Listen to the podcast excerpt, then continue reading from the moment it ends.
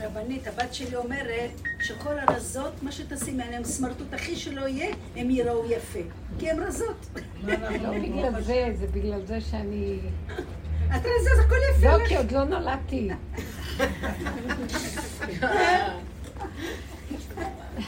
אני כבר מבוגרת, זקנה, אבל לא יודעת, מה- לא יודעת, לא יודעת את הגיל, לא יודעת כלום, לא צריך לדעת. העיקר שאת מרגישה...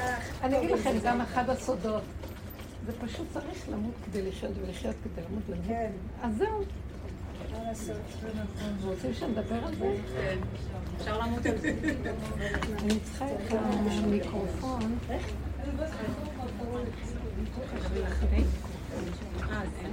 אני יודעת איפה המיקרופון, לא נורא. שלא יהיה מיקרופון, לא נורא. המיקרופון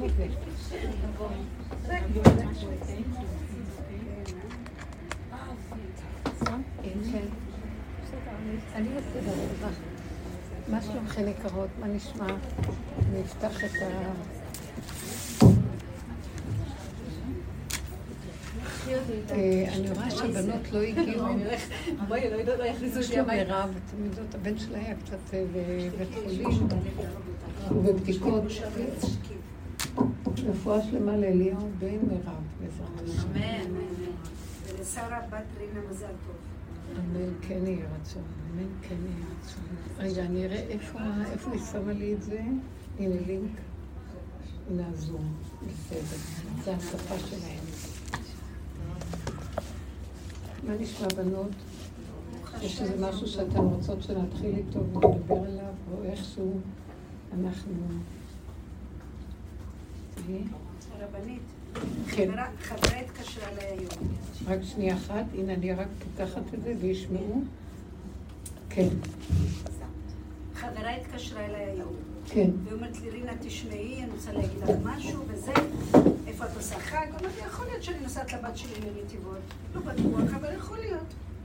אז היא אומרת לי, תשמעי, איזה מקובל אחד בירושלים, שיצרה קשר, והוא אמר לה שהיא תקנה חמגזית, ותקנה מים, ותכין מים לשירותים, כי עומדים להיות שלושה ימים ימי אפלה גם ביום וגם בלילה חושך. והאיראנים רוצים לתקוף בערב ראש השנה, בערב ראש השנה. בקיצור, אמרתי לה, תשמעי וואי, איזה, איך הם מגלים לנו את זה. סודות. האיראנים אמרתי לה, אמרו את זה. אמרתי לה, את יודעת מה אומרים? הפותח בהשם חסד יסובבנו. תפתחי בקדוש ברוך הוא, אמרתי לה, תשעה חרדים, תפתחי מה שהוא יעשה, רק טוב הוא יעשה, שום דבר רע לא יצא ממנו, רק דברים טובים. אז מה את דואגת? להכין מים, להכין חמגזית? לא, צריכים לעשות השתדלות. צריכים לעשות השתדלות, היא אומרת לי. ולא ידעתי מה להגיד, לא ידעתי מה להגיד. באמת, אה, נכון, העולם תופס את, ה... את הדברים, זה, זה תפיסה של מוח, של טבע, של העולם. אנחנו כבר... שזה פידבק. היה שם. לא? לא. אנחנו בדרך שלנו, נראה לי שזה בסדר, לא יודעת. בדרך שלנו, הדרך הזאת, היא המטרה שלה לקחת גוף ולהפוך אותו לנפש. לקחת את השכל של עץ הדת, שהוא גם כן גוף, מבחינת גוף של התוכנית של העולם. אה, אולי יש כאן איזה הד כזה של הרמקול.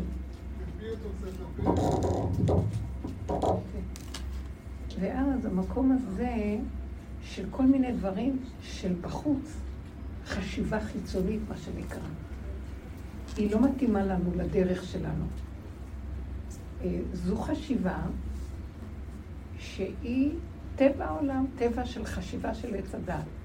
אין לי... אה, אה, כשאני שומע דבר כזה, אז אחד עוד אחד שווה שתיים, צריך להתכונן וצריך להכין וצריך... ואילו אנחנו, המטרה שלנו היא לקחת את הגוף של הדבר, את ה... גם גוף הדבר אצלנו זה גם השכל של גוף הדבר. שכל של עץ הדעת הוא גם גוף אצלנו. רגע של עץ הדעת זה גם גוף. ומעשה של עץ הדעת זה גוף הדבר. יש נפש הדבר, יש מחשבה של נפש, יש הרגש של נפש, ויש נפש של נפש, מעשה של נפש.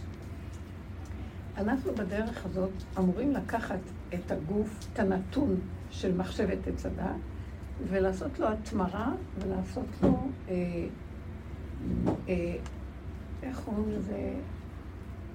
לא, אה, לעשות לו בכל אופן שינוי, טרנספורמציה, לחשיבה מסוג אחר, בנפש. כלומר, זה לא להכין את החומר, את המים, את הזה, זה להסתכל איך הנפש, איך הנפש מכינה את עצמה למאורע כזה. כי בגוף אין לי רק שאני יכול לקחת מים ויכול לקחת, אה, מה אמרת, אה, לא יודעת מה, גזית וכל הדברים. בנפש אני חי ברמה שיש מי שנמצא שם לשמר אותי, להציל אותי, להחיות אותי ולזכות לי המשכיות שהיא לא תלויה רק בזה שאני אקח את המים ואני אסדר לי את גוף הדבר. כשאני נוגע בנפש של הדבר, ואני מפרק את החרדה שלי ורץ לסדר לי פתרונות בגוף הדבר, אני, מה אני עושה? אני, רגע, אני מנסה למצוא איפה היסוד הפנימי והחיות האמיתית שאני אצטרך אותה בזמן הזה כשיקרה משהו בגוף, וממנה הישועה שלי. אתם מבינים מה אני מדבר?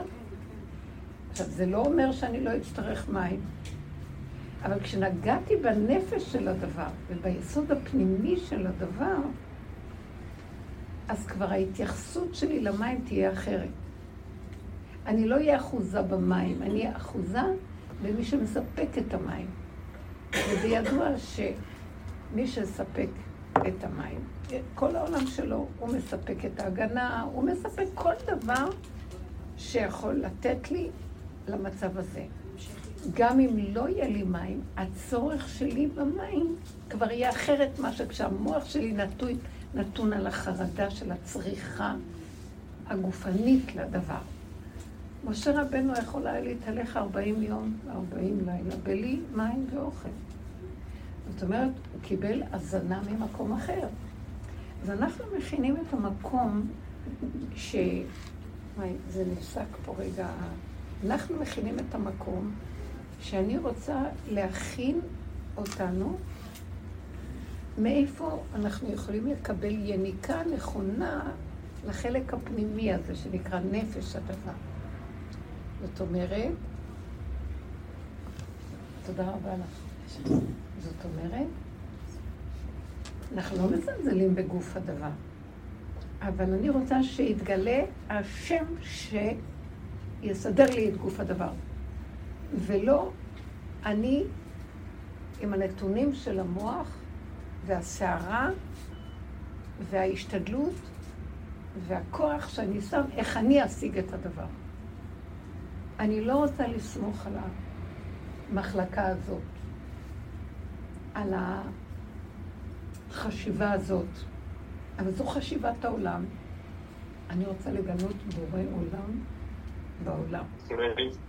כי הוא זה שיחיה אותי, הוא זה שיסדר אותי.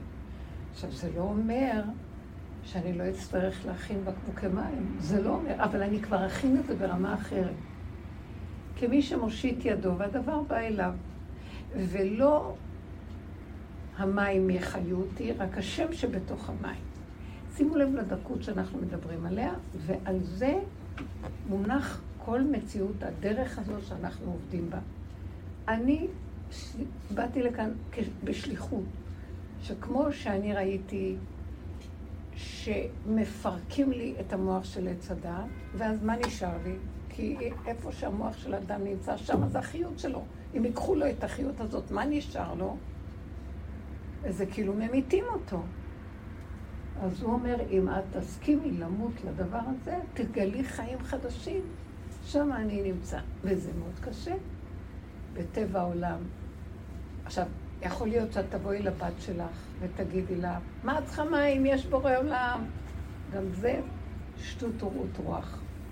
בגלל שאין הדבר נשמע. אין, זה לא הדבר. היא אומרת לי, תארגני מים וזה, ואני אגיד לה, לא צריך, יש בורא עולם, זה שקר. כי בחשיבת עץ הדעת צריך לעשות את ההשתדלות. אני באה במקום לא של דבר והיפוכו. הדבר והיפוכו זה, יש כזאת שמועה, תעשי דבר לפי זה. אני באה לקו השלישי. אני לא באה מהקו של ימין-שמאל, ימין ושמאל תפרוצי, ואת השם תעריצי. זאת אומרת, אנחנו באים עכשיו להגיד, רגע, רגע, רגע. נכון שבטבע העולם אני צריך לעשות איזו פעולה. זה ותושת את אמתה. אבל מי זה שמניע לי את הפעולה? לא החרדה שלי, לא המחשבה שלי של זה וזה שווה זה, פתרונות לכל הבעיות. אלא אני רוצה לגלות את אותו כוח שהוא נתן לי פה חיים, וממנו הכל. למה שאני אנסה לעשות את המאמץ של ההישרדות והקיומיות פה מעצמי, כאילו הוא לא קיים? וכל העבודה שאנחנו עושים זה לאמן את המוח שלנו ואת כל הכלים שלנו של עץ הדת, שזה טבע, איך לעשות להם טרנספורמציה והסבה לכלים של עץ החיים. עכשיו, זה לא ספרי אמונה במדפי הספרייה. זה אין שכל בכלל. האמונה לא באה מספרים, זה כשזה נגמר בניסיון של החיים. וזה מצב מאוד לא פשוט, כי נדרש ממני להתנסות לוותר על כוחי ועוצם ידי, על החרדה הכפייתית, על הקיום שלי. זה מאוד קשה לבן אדם לעשות את זה. ואנחנו מתבקשים להילחם על זה, וגם לא להצליח לעשות את זה. אל תחשבו שזה הולך לנו כל כך. ואז אני אומרת לו, אז מה, רימית אותי? אתה אומר לי, אל תלכי בעץ הדעת. וכשאני באה לאפשרות אחרת, גם שם סגור לי הכל וחושך לי, ואני לא רואה תוצאות. אז uh, השופט כל הארץ לא יעשה משפט, אז איפה אתה? שזה קו האמצע המשפט בין הסניגור לקטגור. אז איפה אתה? את הדיבור הזה הוא רוצה, וזה מה שמביא אותו לתקומה. שהבן אדם, לא שילך לו כי הוא יודע, הוא מצא איזה דרך. גם כשהוא חושב שהוא בשכל שלו מבין את הדרך, הוא בא לפעול במעשיות, חושך. זה לא בדיוק ככה. למה? כי אז הוא עוד פעם יחשוב שזה הוא סידר לו איזה ישועה בקו האמצעי. מצא פטנט. לא. שאדם יגיע למקום של נגמר הכול ואין לו כוח לכלום, ולא ימין ולא שמאל, וגם האמצע הוא לא מוצא, ואין לו לאן ללכת, אז או שהוא יקום וייתן בעיטה על הכל, או שיפול בייאוש ויגיד שלום. והוא יגיד לא זה ולא זה, אני מדמים את הנפש ומקווה שאני לא יודע, שחושך לי. אז מה שיהיה, מה זה משנה? שמעתם את הקו שאני מדברת עליו? נצטרך לעבור מצב שלא יהיה אכפת לנו, לא ימין ולא שמאל, וגם שהאמצע לא יתגלה. אתם יכולות לתאר לעצמכם מקום כזה? ואז הוא מתגלה. זה לא שהוא מתגלה מזה שמצאתי את האמצע. אני, בהסתרה שבהסתרה, שם הוא מתגלה כאשר אני מבין שימין ושמאל אני כבר לא רוצה, גם זה אחיזת עיניים. קו האמצע שאתה אומר לי, שם אתה נמצא, אני עדיין לא רואה אותך. מה נשאר לי? יש חרדה ופחד, אז אם לא זה, לא זה. אדם רוצה להיאחז במשהו, רוצה לטעות משהו מוכר שיש לו, והוא מבין, ואין הבנה, אין השגה, אין ידיעה, חושך לי ואין לי כלום. מה נעשה עכשיו? תגידו לי מה. אתם יודעים איפה הקו הזה נמצא, והוא מתגלה עכשיו לאחרונה, תקשיב. זה קו פשוט של, אני לא יודע מה האיראנים, אני לא אלך לאסוף לי עכשיו בקבוקים וכל הדברים האלה. אני יודעת שיש השם, אבל גם לא ברור לי איפה הוא. קו האמצע. קו האמצע זה שזה לא זה ולא זה, ואני לא יודע מה זה. אל תחשבו שתדעו מה זה, כי זה לא נמצא בקוד של המחשבה של האדם. קו האמצע הוא לא נתפס לאדם. אז תקשיבו לדקות הזאת. אז זה מין ניסיון כזה שמביאים אותי אליו, שאין לי כלום. אני בכלום. אני בכלום, ואם אני לא הולך לאיבוד, שאין לי כלום, אני חייבת שנתאמן על זה היום. אני לא, לא סתם פותחת את זה, כי אנחנו לפני ראש השנה, וזה החוויה של ראש השנה. הבן אדם עוד לא נולד, כי זה היום השישי להיוולדות, להיווצרות הבריאה, שאדם בו נולד, ובבוקרו של יום השישי עוד לא נולד, זה היה רק לקראת הסוף. אז אנחנו נצטרך להיות במקום של כאילו עוד לא נולדנו. זה מין וויד כזה. עכשיו, זה מקום, האדם הוא כן נולד, אני פה כן קיימת, ואני יודע שיש ראש השנה. ואני צריך לעבוד כאילו אני לא בוחר את הטבע של העולם, לא ימין ולא שמאל. גם אני לא יודע מה זה קו האמצע. ואני צריך למצוא איזה מקום, זה מאוד יפה ודק. ואני רוצה לאמן אותנו למקום הזה. מהו המקום הזה? הצמצום של הצמצום. כשנשארה לי נשימה, אני מייחד בנשימה. מה אכפת לי? מה יכול... אני נושם. אני נושם. בוא נגיד, ואם בתוך הנשימה לוקחים לי אותה, אני לא רוצה לדעת גם ייקחו לי, לא ייקחו לי. אני מצומצם בנשימה. בנשימה הזאת, שימו לב, עוד הרשימו של המוח יכול להגיד לי, איזה חיים זה, מה זה פה? מה זה פה? מה? אתה כלום כזה? זה ראש השנה היום, תתפלל, תגיד, תתחנן, תבקש. אני רוצה להגיד לכם, כל עיצומו של ראש השנה זה צמצום הכי גדול. מה הצמצום? שאני לא רוצה להיות במושג הרגיל, להיות או לא להיות, לא להיות יותר טוב, מה שנקרא. זאת אומרת, זה לא התודעה שלי יודעת, זה צמצום הכי גדול שיש לי נשימה, אני נשאר קרוב לנשימה. ולא נותן לשום רשימו שאומר לי, מה, איזה חיים, לא חיים, לא כלום. לא אכפת לי. אני נושם את הנשימה, אני חי בצמצום של הנשימה. לא להיות קיים. אז הוא יגיד לי, אז תמות וזהו. לא, לא, אני לא מוותר לחיים. נושם. שמעתם את זה? זה לא יאללה, כבר איזה מין אה, לקום ולכפור. זה לא בוא נמות ונגמור. זה להיות במקום של להעריך את הצמצום ולהאחז בו ולרצות לחיות בצמצום של הנשימה. אתם מבינים מה אני מדברת? אני, אני מוסרת עכשיו מסר, גילוי מודעה, זה השנה, ככה אנחנו ניכנס לשנה הזאת. אנחנו נצא ממנה ככה וככה ניכנס אליה. תקשיבו, הצמצום הכי גדול, זה מה שיציל אותנו מכל הסיפור פה. כל השאר לא שלי בכלל, אבל הרגע הזה שאני חי בו. לא בגדלות וביללה, למה, כמה, איך, ולא בטוב, בוא נמות וזהו, איזה חיים זה חיים זה. לא. יש לי נשימה, זה דבר גדול. אני לא יודע, אני לא צריך לדעת. המתיקות של הרגע, כש... שלב לי, הדופק שלי, שקט לי. אני עטוף כמו תינוק קטן באותו רגע עם המקום הזה. זה טוב לי.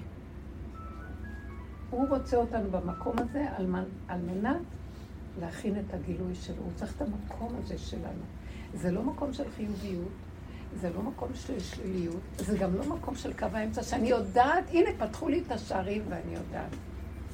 זה המקום שאני מוכן להישאר בקטנות של הקטנות, בלי פרשנות ומשמעות, בלי ציונים, בלי אה, התפעלות כלשהי לכאן או לכאן, ולהסכים שככה זה טוב, אבל לחיות. אתם מבינים מה אני מתכוונת? כן. תזהרו מהייאוש שם, כי הייאוש יבוא ויגיד, נלך. בדרך היא סיפרה לי, נכון, אה, עינת, סיפרה דבר כל כך יפה על איזה מישהו שהייתה לו חוויה שכאילו אמרו לו שהוא הולך לצאת מן העולם, כי אה, את רוצה לחזור על הסיפור?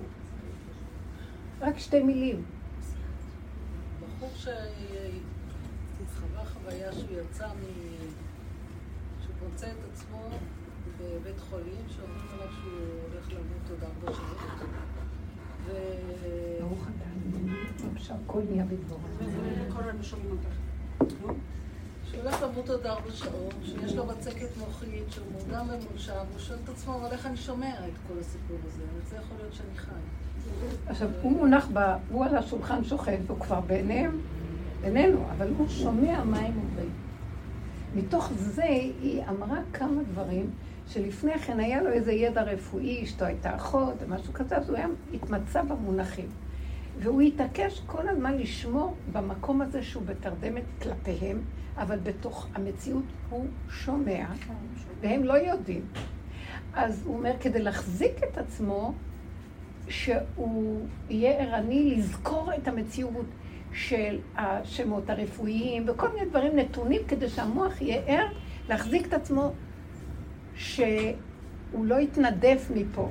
ואז אני לרגע קלטתי ואמרתי, אני רוצה להביא את הנקודה הזאת על הדוגמה שאנחנו מדברים. כי במקום איפה שאנחנו הולכים להיות, זה כאילו אנחנו מונשמים מורדמים בעצם בעולם. ואנחנו בעצם נדרשים להיות במקום שזה זמן שיש גילוי השם ואין מציאות לאדם. אז האדם יכול להגיד, או ש... עזוב אותך, זה רק סיפור מה שמספרים פה, כי אני חי, יש לי חיים, הולכים להתקיף אותנו, צריך מים, צריך זה. מצד שני יכול להגיד, טוב, אם אני מונשם מורדם, שלום, מה יש לי להפסיד פה? מה אני צריך פה? אני מסכים למות. אבל אני מסכים למות בייאוש. אתם שמים לב לדבר הזה, מה שאני עכשיו מגדירה? והבחור הזה אמר, אני לא רוצה ללכת מפה. זאת אומרת, הוא הגדיר את עצמו במצב כזה, שהוא אמר לעצמו, אני רוצה להחזיק את המוח ערני וגבולי וחי עם הנקודה שלו, ולא לוותר וללכת. שמתם לב מה הוא אמר פה? זאת אומרת, תנו לי רגע לנגוע בנקודה, וזו נקודה מאוד חשובה. אנחנו בתודעת עץ הדעת חיים תמיד בין שתי קצוות. או שאנחנו בגאווה וגדלות, או שאנחנו בייאוש ואבדון. ויכולים גם להגיע למקום של אה, יאללה, מה זה פה בכלל? כלום, משהו, די, לא שווה לי להיאבק על כלום. ובאיזשהו מקום, בניסיונות שלנו בעץ הדעת, עם כל המעברים, להכיר את הפגמים והכול, אנחנו גם נדרשים להיכנע ולא ללכת בכוחנות להתגבר על כוחות הפגמים והכוח המנגד, את, וכל מה שנקרא כוח המנגד, שהוא בא לקראתנו לעשות מלחמה. אז באיזשהו מקום אנחנו יכולים גם לקחת את המושג להתבטל, להסכים, להיכנע למקום של כמו מיטה. אתם מבינים? פה שאנחנו עוברים, אנחנו מתים להתנגדות. מתים לכל הניסיונות שאין לנו כבר כוח. אז אנחנו יכולים לתת יד חזקה למתים הזה ולהיכנע ולהתבטל, וזה כל הזמן עובר עלינו הניסיונות האלה שאנחנו מתבקשים להיכנע לכוחות המנגדים ולא להתקיף ולא להילחם. לוותר. אבל ברבות הזמן של מצבים כאלה אנחנו גם, מה שנקרא, בקיא וממית ומחיה. אנחנו יכולים גם להגיד, אני מוכן למות.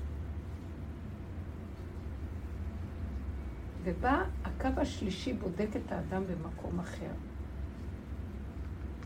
אתה לא, אתה תפסיק להיות מוכן למות.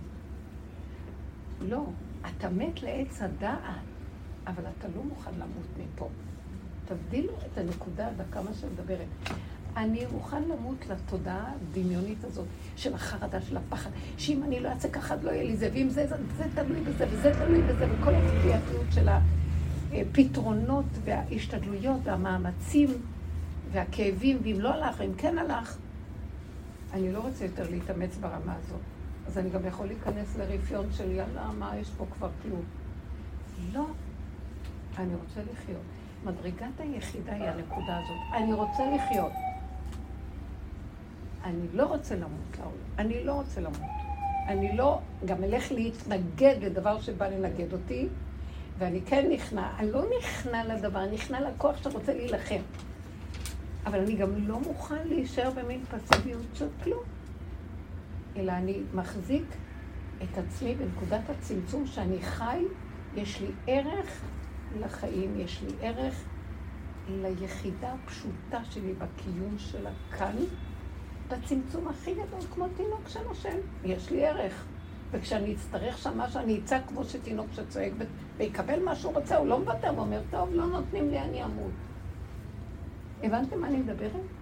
במקום הזה מתגלה הכוח השלישי. עוד מנסה אותנו אם אנחנו נמות שם, או אנחנו נאחז ביחידה, לא נרחיב אותה במין אה, כוחנות של מאבק, וגם לא במין, אה, טוב, מה שאתה רוצה תעשה איתי. אתם מבינים מה אני מתכוונת? אלא במקום של צמצום מאוד גדול, של חיבור עצמי, של ערך, של הדממת כל הכוחות ימין ושמאל, של הדעת וכל מיני, חרדה קיומית וכל זה, ולהגיד, אבל אני רוצה לחיות. כשאדם יודע את המקום הזה, הוא שומר עליו, יחזירו אותו לחיים. השם יתגלה, ויתגלה בתודעה חדשה על האדם הזה. אתם קולטים מה אני מדברת?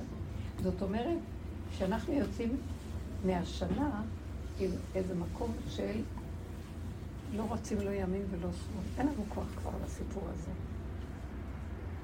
אין לנו כוח אה, של מה שהמוח מפרש לנו, ואז הוא יעשה כל מיני פעולות חיצוניות. להישרד או לסדר לנו מים, כמו הדוגמה שרצית להביא. מצד שני, אנחנו גם יכולים להגיד מה יש פה, כלום לא הולך, בלאגן אחד גדול. אז לא צריך, ברך אלוקים ומות, מה שאמר אויב, איוב. אה, ואנחנו פה באים ואומרים, לא, אני רוצה להישאר בנוטרל, בלי הרגש, בלי אחיזה כזאת או כזאת, ונכנס פנימה לתוך עצמי, ומחפש את הנקודה של השקט והשלווה שם, אבל אני רוצה לחוש את הדופק. אני נושם, אני חי, אני קיים. עוד רגע, עוד רגע, עוד רגע. בלי משמעות רגשית ופרשנות רגשית. התהלכתי השבוע באיזה מקום, ואני אומרת לכם, הדרך מביאה אותנו למצב של חוויה מאוד גדולה של התרוקנות. אתם שמות לב לזה? אין כבר ריגושים, סיפוקים, הרבה דברים. אה, הם לא מרגשים אותי, מעגל השנה, חגים, אוכל, כל מיני דברים. לא. איבדנו משהו מהסיפוקים הריגושים המותנים של אה, הרשימו של עץ הדת. אז אני מתהלכת ואני מרגישה הרבה ריקנות, ואין משמעות לדברים. זה היה כזה שעת דמדומים, התהלכתי לי באיזה מקום, אה, להגיע למקום אחר. וירדה עליי תחושה של כמו ריקנות וקצת עיצבון. כזה, וואו, כזה כלום. אז מה, לאן הגעתי? איפה אני? מי אני? מה, מה יש פה? תחושת השיממון הזה של אה, אין לך את הדמיון של עץ הדת וכל הספריות שלו והספחים שלו, וגם אין לך עולם חדש. ואז לרגע הרגשתי שאני נכנסת למין נכאות, תחושת נכאות. ופתאום בא לי איזה, כאילו זרקו, זרקו לי איזה כוח מזיכרון מתוכנה אחרת. תחזרי בחזרה. שמעתם? תחזרי בחזרה. לאן את הולכת? כאילו, מה, איפה את הולכת לי עכשיו? זה כמו אותו אדם שכאילו יכול היה גם ללכת, כי כבר גזרו עליו שהוא פה לא קיים, שומע את כולם אומרים, הוא הולך למות.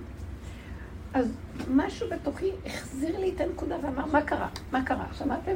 אני אומרת לעצמי, מה קרה? מה קרה? מה, מה את נגנבת על עצבות ושטויות? מה יש לך? מה חסר לך? לשבת, את רואה את העץ הזה? איזה עץ יפה. את רואה את השקיעה, איזה יפה השקיעה. תסתכלי, את רואה עוברות מכוניות, איזה תנועה יפה, ואיזה תסתכלי על כל מה ש... אמרתי לעצמי, איזה יפה, הכל בסדר, מה חסר לך? המוח התחיל להתרחב לי, כאילו, להתרפק על איזה, אתם מכירים, איזה השקפה כזאת של מה יש פה בחיים. על המסכנות הדמיונית הזאת. ובתוך רגע הוא החזיר אותי ישר לכאן ועכשיו ולמציאות הרגעית, ולא שום אורות ושום דבר, אבל נשימה. והכל נראה בסדר גמור. והמשכתי ללכת כמו ילד קטן, גולמי, שאין לו אורות, אבל גם לא מבקש את נפשו למות ולא כלום, סתם חי וקיים הרגע, עם עוד רגע. בשנייה, אני אומרת לכם, זה היה זמן כל כך קצר, התהפך כל המזג של המרירות וכל הזה ונעלם. זה היה פשוט, מאוד פשוט. כמו ילד קטן, עליתי לא- לאוטובוס, ירדתי לזה, הלכתי פה, דיברתי עם הילד. כאילו אין שום דבר שקשור אליי פה משהו. ואמרתי, זאת חוויה טובה. אתם מבינות? אני מנסה להביא לכם את ה... אנחנו צריכים לצמצם במקסימום של המקסימום את המוח שלנו, שלא יתרחב, ולא יחשוב, ולא ירגיש, ולא יפרש, ולא ייצור מצבים של... אז מה המסקנה? אתם מבינים? אין כלום. אנחנו רק, אה, לי, אנחנו מחזיקים את ידך. מה היה שם? אין תשובות, הכל בסדר כנראה. איך? אין להם עוד תשובות. אין כלום. כי לא היה כלום. רפואה שלמה, אליהו בן מירב. פתאום ראו משהו, אז הם נבהלו וזה וזה וזה, אבל הם לא יודעים ולא יודעים ולא יודעים, והם חייבים למצוא משהו כדי שיראו שהם יודעים. אז אל תקשיבו לכלום. חי וקיים, זכות השיעור, זכות רבות שם, זכות הדרך. אז השם איתך, והכל טוב. בעזרת השם יתברך. כן, אמרתי לבעלי, אני, היום אני לא... די. אני ישנה שם, לא. אמרתי לו, אני הולכת לשיעור, נדבר איתך, תן לי שנייה לא לבד לחשוב את ולא זה." לדעת ולא כלום. תעשי דברים כרגיל והכל בסדר. מת השם הדבר. בדיוק אנחנו מדברים על הנקודה הזאת שלא שלנו. שום דבר פה. לא ימין ולא שמאל. לא חיובי ולא שלילי ולא שום דבר. גם קו האמצע לא שלנו. אבל אנחנו צריכים להכין כלי כדי שהוא יתגלה בקו האמצע. ומה ההכנה של הכלי? מה אכפת לי? כלום.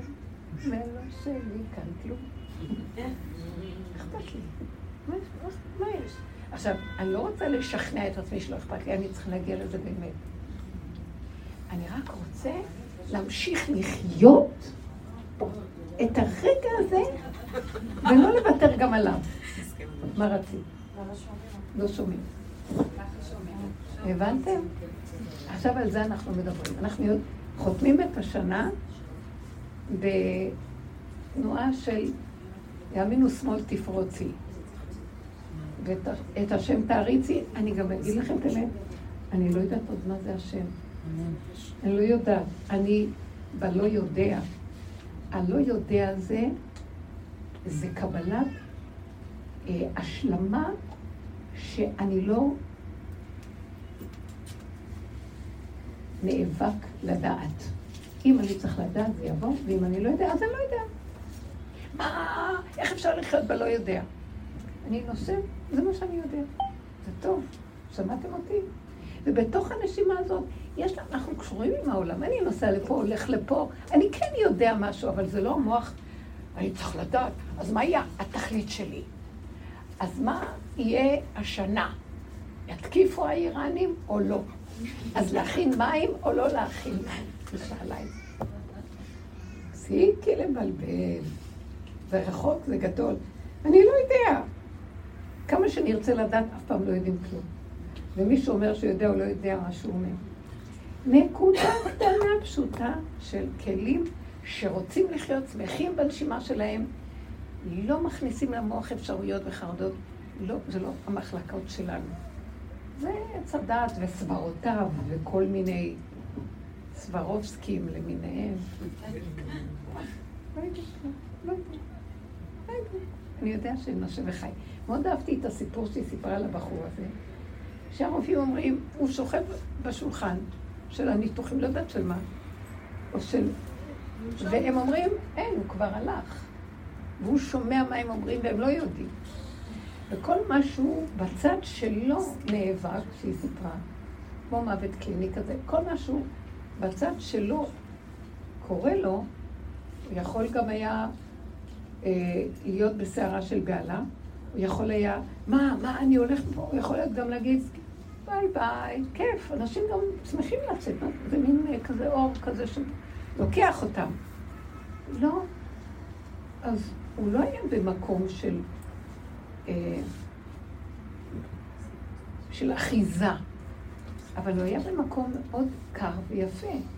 אני רוצה להחזיר את הוא החזיק בכל מיני ידיעות שבמצב הזה הוא, הוא ניסה להזכיר לעצמו שהוא זוכר ידיעות מסוימות כדי להחזיר את המוח זוכר. כי הוא רצה לחיות. ככה. הוא רצה לחיות. הבנתם מה אני מתכוונת? אנחנו הרבה פעמים חיים פה, ואנחנו מתים מייאוש, שמתם לב? אנחנו לא רוצים באמת לחיות. אין לנו את הדיוק של הנקודה הזאת. עכשיו תעבדו ככה, זאת הנקודה שאני רואה. כל פעם שבא לי משהו שהמוח לוקח אותי ומתחיל להתרחב עליי, אני אומרת לו, לך, אני רוצה לחיות. מה פירוש החיים שהשנה ניכנס בהם? אני נושם. אני לא יודע כלום, אבל אני חי.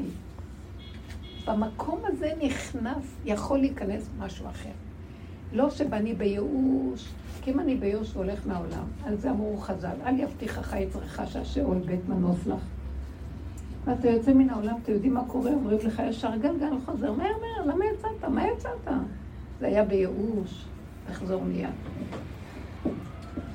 אתה יוצא בכוחנות ומלחמות, אומרים לך, מה אתה עושה מלחמות? עשית חילול השם, אין שלום, אין אחדות, יאללה, תחזור לגלגולים.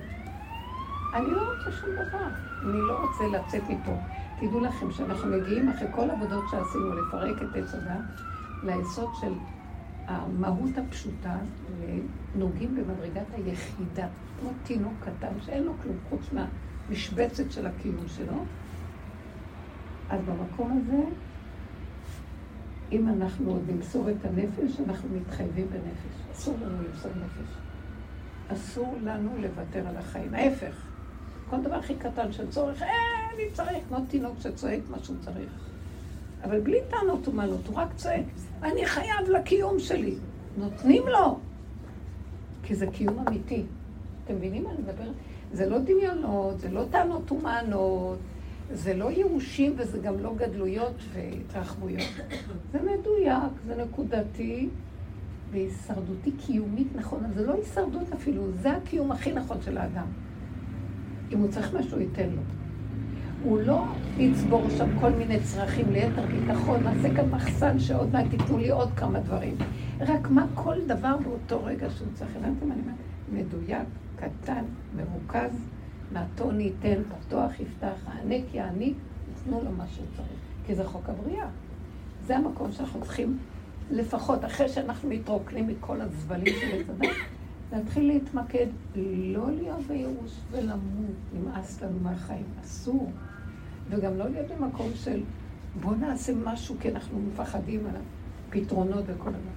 להיות במקום של להעריך את החיים בנשימה, ברגע, ולא לוותר עליהם. אתם מבינים מה אני מתכוונת? לא לוותר עליהם. זה יפה. כי אדם מהר מאוד מתייאש. למה לי להתאמץ? בוא נוותר בזה. איך אמר איוב? אשתו אומרת לו, תראה איזה ייסורים יש לך. יאללה, תברך אלוקים ומות. במילים אחרות תקלל, כי הם כאלה ייסורים, קלל ולך מהעולם. הוא אומר לה, כי אחת הנבלות תדברי? מה פתאום ככה לא עושים? כאילו זה הרגש שלו, אשתו זה כמו הסמל של הרגש של האדם שבא להגיד לו, מה יש לך מהחיים? מה הולך פה? נמאס כבר. אל יבטיחך שיצרך שהשאול בית מנוס לך. אין שום דבר אחרי שהולכים, אין כלום. חוזרים לאותו מקום. וגלגל חוזר. איפה שאתה עזבת פתוח, תצטרך לחזור כדי לסגור. חבל לך על הזמן. לא לעזור, להיות שלווים, רגועים. אתם קולטים מה אני מדברת? כי אנחנו כבר הרבה פעמים יכולים להיות בייאוש. אל תספקו את זה, זה לא טוב. זה מקום קטן שהוא לא יודע, ואין לו, וגם אין לו תחושה של השם, אבל יש לו משהו אחד. יש לו גבול קטן, ובגבול הזה הוא רגוע. אין לו את המוח הרוכש של עץ הדת. והקטן הזה זה שלווה כזאת. זה דבר גדול. אין לי את הבלבולים ואת הקשקושים ואת הצער. נחמד מאוד דווקא להיות שם. תינוק יש לו חיים טובים. אבל משהו, הוא לא מוכן לוותר על החיים שלו. שמעתם מה אני מדברת? מדרגת היחידה זה שיש לה ערך החיים שלה. החיים שלה מאוד קטנים. יש לה ערך לזה. שמעתם? אנחנו תראו מה המוח של עץ הדת עושה לנו. כל רגע רוצים למות. מה יש פה? מה החיים פה? זה מה שהוא רוצה להביא אותנו לייאוש ולסלק אותנו מן העולם. ואנחנו צריכים להגיד לו, מה קרה, מה קרה, לא קרה, נשלים, הכל בסדר, מה, מה חסר? אם נהיה בתודעה הזאת של צמצום לא ימין ולא שמאל, בנקודת האמצע, שאנחנו גם לא יודעים עוד מהי, אבל לפחות אני יודע שהיא מרכזת אותי לנשימה, לדיוק, להרגע.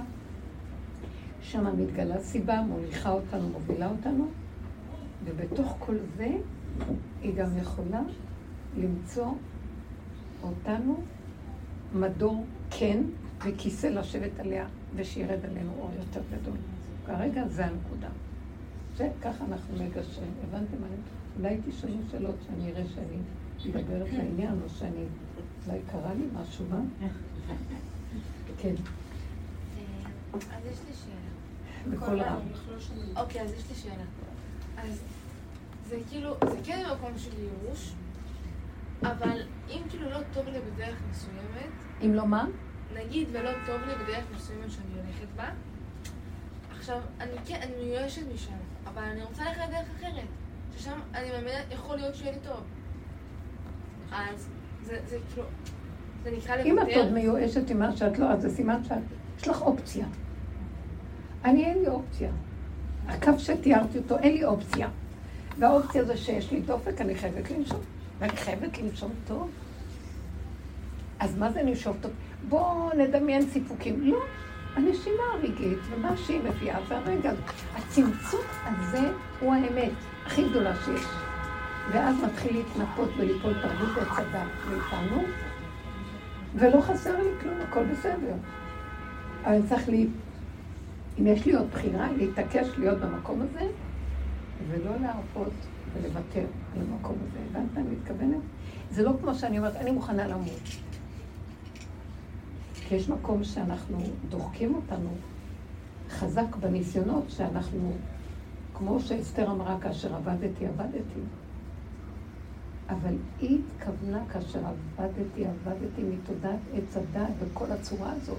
היא לא התכוונה באמת למות. היא התכוונה למות לכל הסבך הנורא שיש פה, שאין לה פתרון אליו. אז הוא יגיד לה, טוב, אז בואו נוציא אותך מפה. בתוך הנפש שלה, ותדעו לכם, זה הולך איך שאדם יודע ואומר. היא אומרת, לא, לא, אני לא רוצה למות, אני רק רוצה שתפרק לי את כל הפלונטר הנוראי הזה שקורה פה עכשיו. אני רוצה לחיות. לא אמות כי אחיה ואספר מעשה י-ה.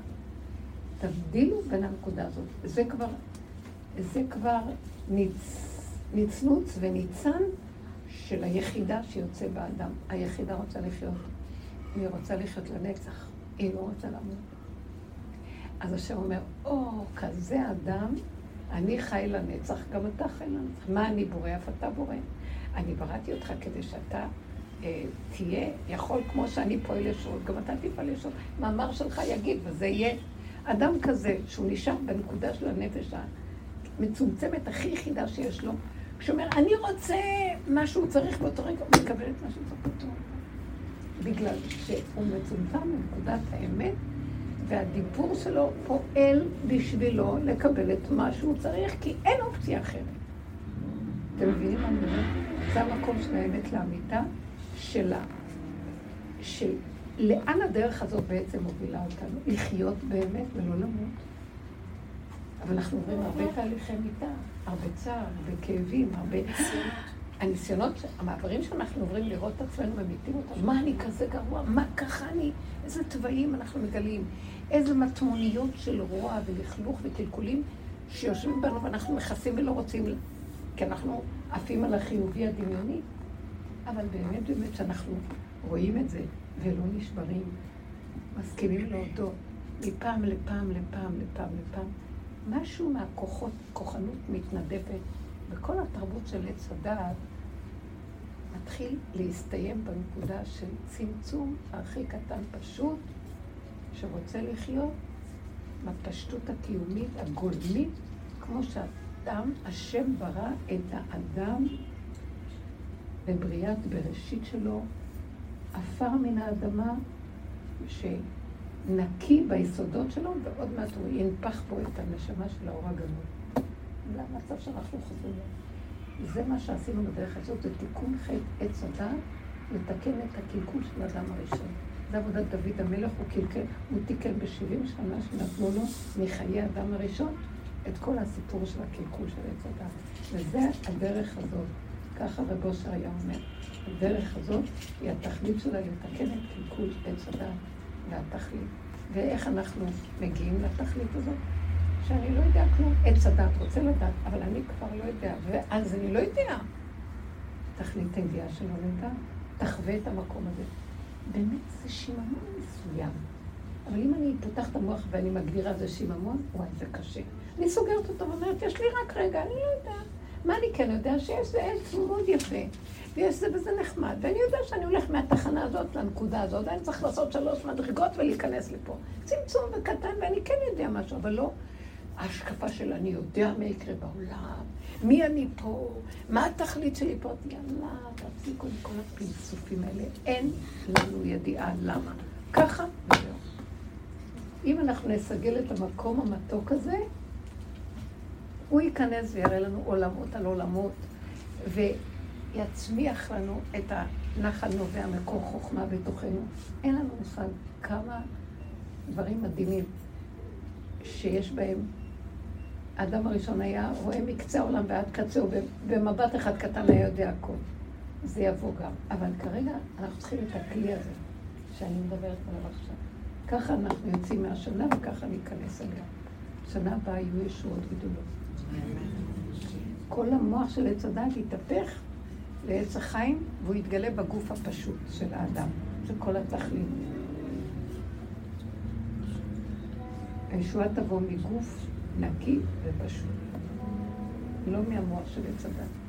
טוב, תגידו עכשיו אתם. משהו שהוא כאילו לא... בקול רם בבקשה. כן, אני קצת הלכתי רחוק, אבל אתן בבקשה יכולות... אה, יש משהו שהוא לא ברור, אני אפילו לא יודעת איך, איך לנסות ולשאול אותו, כי מצד אחד אה, הכל נאמר ונלמד דרך השכל, וזה דרך הדעת, זה דרך ידיעה, ומצד שני, אנחנו לא יודעים שום דבר, אבל אנחנו כל הזמן לומדים. לומדים.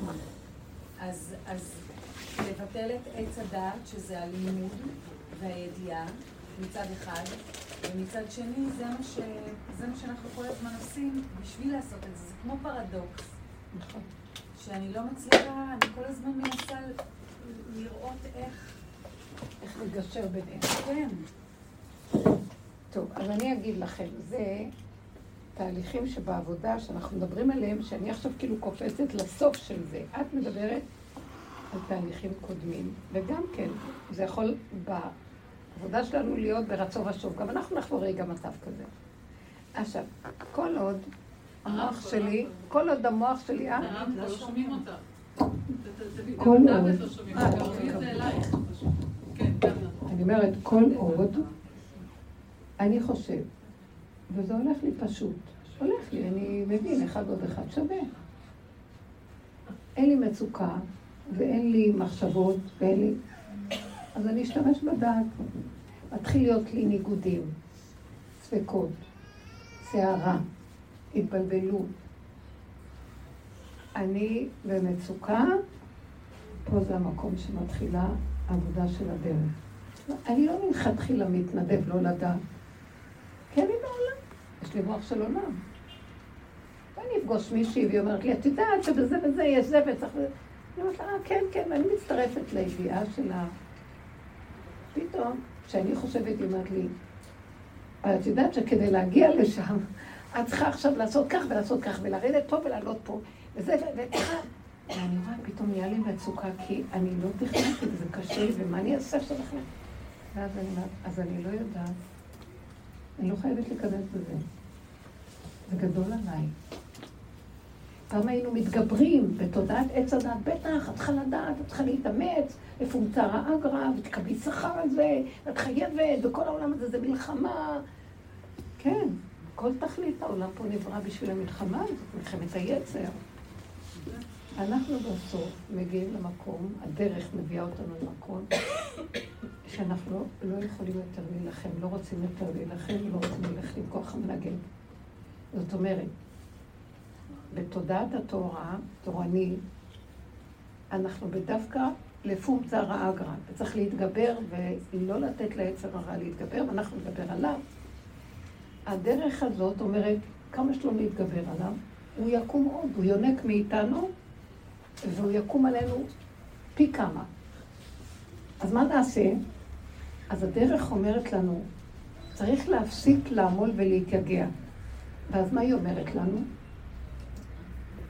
אם תיכנסו בדרך הזאת ותעמלו עד זוב דם, אז נפסיק לעמול. אתם מבינים מה היא מציעה לנו בעצם? מה שכל העולם עוד עובדים ולהתגבר, והולכים בגוף הדבר, זה מתנגד, אני מזיז אותו, אני נלחם בו בזה.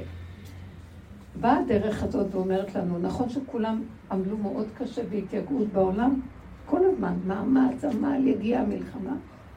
עכשיו אתם תיכנסו למלחמת המלחמות כדי להפסיק את כל המלחמה. שמעתם מה אני מדברת עכשיו? הדרך שלנו בעצם אומרת לנו, כדי להפסיק את המלחמה של עץ הדת וכל המצב הזה ולהיכנע, תיכנסו אתם, אלה שהולכים בדרך, למצב שעכשיו אתם צריכים לא להילחם במלחמת שבע עמים וכיבוש ארץ ישראל, רק במלחמת עמלק, יאללה, לכו פנימה, תיכנסו לתיבת הנחשים והקרבים, תסתכלו על הפנים של הרוצח הזה, ותיכנסו לתוך התמונה של המראה של עצמכם, איך אתם נראים ביחס להכל, ותמותו מכאבים, ותראו את עצמכם באמת מה שאנחנו לא נדרשים בעבודת התורה. עבודת התורה זה על פי דין. העבודה הזאת זה לפנים משורת הדין. כדי לסיים את המחץ הזה של המלחמות של העולם, יש מלחמת עולם עוד יותר גדולה מהכל. תמיד יש בסוף המצבים מלחמת עולם גדולה. זאת מלחמת גוג ומגוג. היא המלחמה הכי גדולה, זו המלחמה שנכנסנו בה. מי שנכנס באמת בדרך הזו, הוא ממית ומחייב, הוא חייב למות מיליון פעם, בגלל שהוא רואה את האמת האמיתית שלו. הוא לא רק חושב, התגברתי עליו, ניצחתי, כבשנו, הנה הדגל. אחרי כמה זמן הוא קם עליי, והוא כובש אותי, ואני צריך עוד פעם לכבוש אותו, והוא כובש אותי ואני כובש אותו. אנחנו אומרים, די! עם ישראל צועק לקראת הסוף, די! לא יכולים יותר לסבול, תתגלה כבר, תגל אותנו. אז יוצאת בת קול ואומרת, אני מוכן להתגלות, אבל אם אין לי כלי שנוגע באמת לאמיתה, אתם רוצים שאני אתגלה בחודש תשיעי, או בוא נגיד שמיני וחצי להיריון, בלי תהליך לידה. לא, רבותיי. אבל אין לנו כוח כבר. אז הוא אומר, יש כאן כמה אנשים שהם יעשו קצת עבודה, והם ייכנסו בתוך המהלך הזה, שמוכנים להיכנס בחושך של החושך. עכשיו, איזה בן אדם ירצה להיכנס לעבודה הזאת? אלא אל תעשו את עצמכם. נכון, אתם באות כבר הרבה שנים לפה. איזה אדם ירצה להיכנס, לעשות את מלחמת כל המלחמות? אתם יודעים איזה אדם? הוא לא אומר לנו, בואו תעשו את מלחמת כל המלחמות. הוא מפתה אותנו, הוא אומר לנו, חבר'ה, שכינה נמצאת שם, בואו נקים את השכינה. נותן לנו מתנות. הוא מאיר לנו אורות חמודים, מתוקים, אתם זוכרות? היינו באים, נותן לנו ישועות. אחר כך תוקע לנו את ה... ואומר, כאן תהיה קבורתכם. אין לכם לאן ללכת. אין, זה אל חזור. אתם זוכרות? עכשיו, אבל אנחנו רואים כבר שיש כאן שכינה. הוא מפנק אותנו, נותן לנו אור מיוחד שאין לאחרים בחוץ. ועם כל האיסורים שאנחנו עוברים, אנחנו רואים, אבל זה חיים אחרים, זה אור אחר, אני לא מוותר עליו, אבל זה קשה. כן, יש פסוק על זה, השם קנני ראשית דרכו. שהוציא אותנו ממצרים, אמר בוא, תן להם את התורה. הם ראו מה כתוב בתורה, אמרו בוא נברח מפה רחוק רחוק. כפה עליהם הר הכריח אותם לקבל את התורה. אבל הוא גם היה רחמן. אמר, אני אפנק אתכם, התורה זה מדהים. בואו. ענני כבוד, הבאר, המן, ישועות, רב... מי הרבה שלהם, משה רבנו? אז הם התפתו ונכנסו לתוך המציאות. אבל היו שם ניסיונות קשים מאוד במדבר. כל פעם בא משהו אחר והפיל אותם ועוד פעם ועוד פעם ועוד פעם. זה בדיוק המצב עד שהם נכנסו לארץ ישראל, ואנחנו בדיוק באנלוגיה הזאת, עד שניכנס למקום שנכיר את יסוד האמת והגילוי של הימצאותה של שכינה בתמידות במציאות שלנו. וזה המקום של העבודה הזאת צריך לשים. אז בדרך שאנחנו נכנסים היא קשה, היא דרך שאנחנו בעצם מפרקים את התודעה של העולם, וזה לא קל. על ידי זה שאנחנו רואים את זה מתוכנו ומעצמנו, והמלחמה היא לא בחוץ, היא בפנים, מבשרי.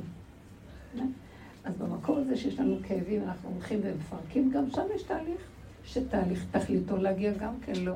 די, די, אמרת שאתה רוצה להפסיק את כל המלחמות, לא? אני מכריז, אני מכריז שאני לא רוצה יותר להילחם. אני אומר, נגמר לי הכוח להילחם. אני זה שאגיד לו די. אז זה נראה ככה, אתה לא רוצה להילחם, אז תמות. מה האפשרויות בעץ הדת? או שאני נלחם ומתגבר, או שאני בייאוש ונפילה ונופל והולך. לא, הוא אומר, תפסיקו להילחם ותישארו חיים. איך עושים את זה? והשני יקום עליי ויתגבר ויהרוג אותי. אני אלחם לכם ואתם תחישון, אבל כדי שאני אתגלה ואעשה לכם את העבודה ואפרק לו את הצורה הסופית, אז אתם צריכים להיות בקו האמצע במקום של כמו תינוק קטן שלא אכפת לו אבל שרוצה לחיות. אתם קולטים את הנוסחה? עכשיו, את מדברת, ששאלת את השאלה, רגע, למי אני צריכה לענות? לא הבנתי. את שאלת. כן. ש... תחזרי שוב פעם, כי התרחבתי. ש... לא. אה, איך אני אדע? כן. אז התהליכים, תדעי לך, ואני רוצה להגיד את זה לכולם כבר, תדעו לכם שהעולם כבר מגיע לעבודה, יש לנו שנים שנים נתנו ועבדנו, היום אנשים כבר מוכנים למקום שהוא קרוב למה שאני עכשיו מגדירה, אין לאנשים כוח להילחם. אין כוח לב, כי תודעת עץ הדת התפרקה בעולם מהעבודה שאנחנו עושים. כבר אין שם הרבה בשר. בקלי קלות שאת תופסת מה שאני אומרת, ועכשיו כל העבודה שלך יהיה כל פעם שבא לך משהו להתנגד בסערה וזה, תגידי, לא יכולה, לא בשבילי, לא מתאים. אם זה חלק וטוב, אני הולך, אם לא, לא בשבילי, לא מתגבר. אז את נכנעת לכוח המנגד, אבל את לא נכנעת לכוח המנגד מהייאוש והחידלון וכאילו הכישלון, נכנעתי לשבי שלי. לא. אני נכנעת כי אני רוצה לחיות, אני לא כפרה על הכל, לא בא לי להילחם עם אף אחד, לא להתווכח, לא להתנצח, שכל אחד מי שרוצה, שהוא ינצח. ינצח בדמיונות שלו. אני חי את הנקודה שלי, ואני מתרכז בה, ואני מודה להשם עליו. וזה חלקי בעמלי, לשמוח בקיום של הנשימה שלי, ולהודות לו בפשטות, בהכרת הטוב הכי פשוטה של תינוק. עכשיו, גם לתינוק יש צרכים, וקשה לו. אז הוא צועק, אני צריך. הוא מקבל. זה לא אני צריך שתהרוג את ההוא כי הוא מציק לי. אני צריך לחיות, תן לי קיומיות פשוטה קיומית. והשם נותן לו, הוא גם שומר עליו מכל מיני דברים חיצוניים, כי באמת הוא חי בצמצום האמיתי, וחוק הצמצום האמיתי, כל הבריאה נלחמת לו כדי לשמר אותו, שתדעו לכם. אם אני הייתי חי בחוק הנכון שלי, אף אחד לא יכול היה לסגת את גבולי כך. כי זה חוק. אין דבר כזה. אבל כשאני פורץ טיפה את הגדר ומציץ החוצה, כל פורץ גדר נחש ישכנו. אז זה תלוי בנו. אנחנו צריכים לחדד את התודעה בצמצום הזה, זה הצמצום הקדוש. וראש השנה הוא המקום שהכי חווים את הצמצום הקדוש. ממש. אין תודעה. אל תנסו להרים את הראש, לראות איפה אני בתור, מה אני אצל השם, כי אנחנו בתודעת עץ הדת, זו שיטת היהדות. אני מתפלל להשם ואני מבקש לנו ואני אומר לו, אתה גדול ואתה קדוש ואתה זה ואתה זה. ואתה, אז יש גם אני שאומר לך שאתה קדוש וזה.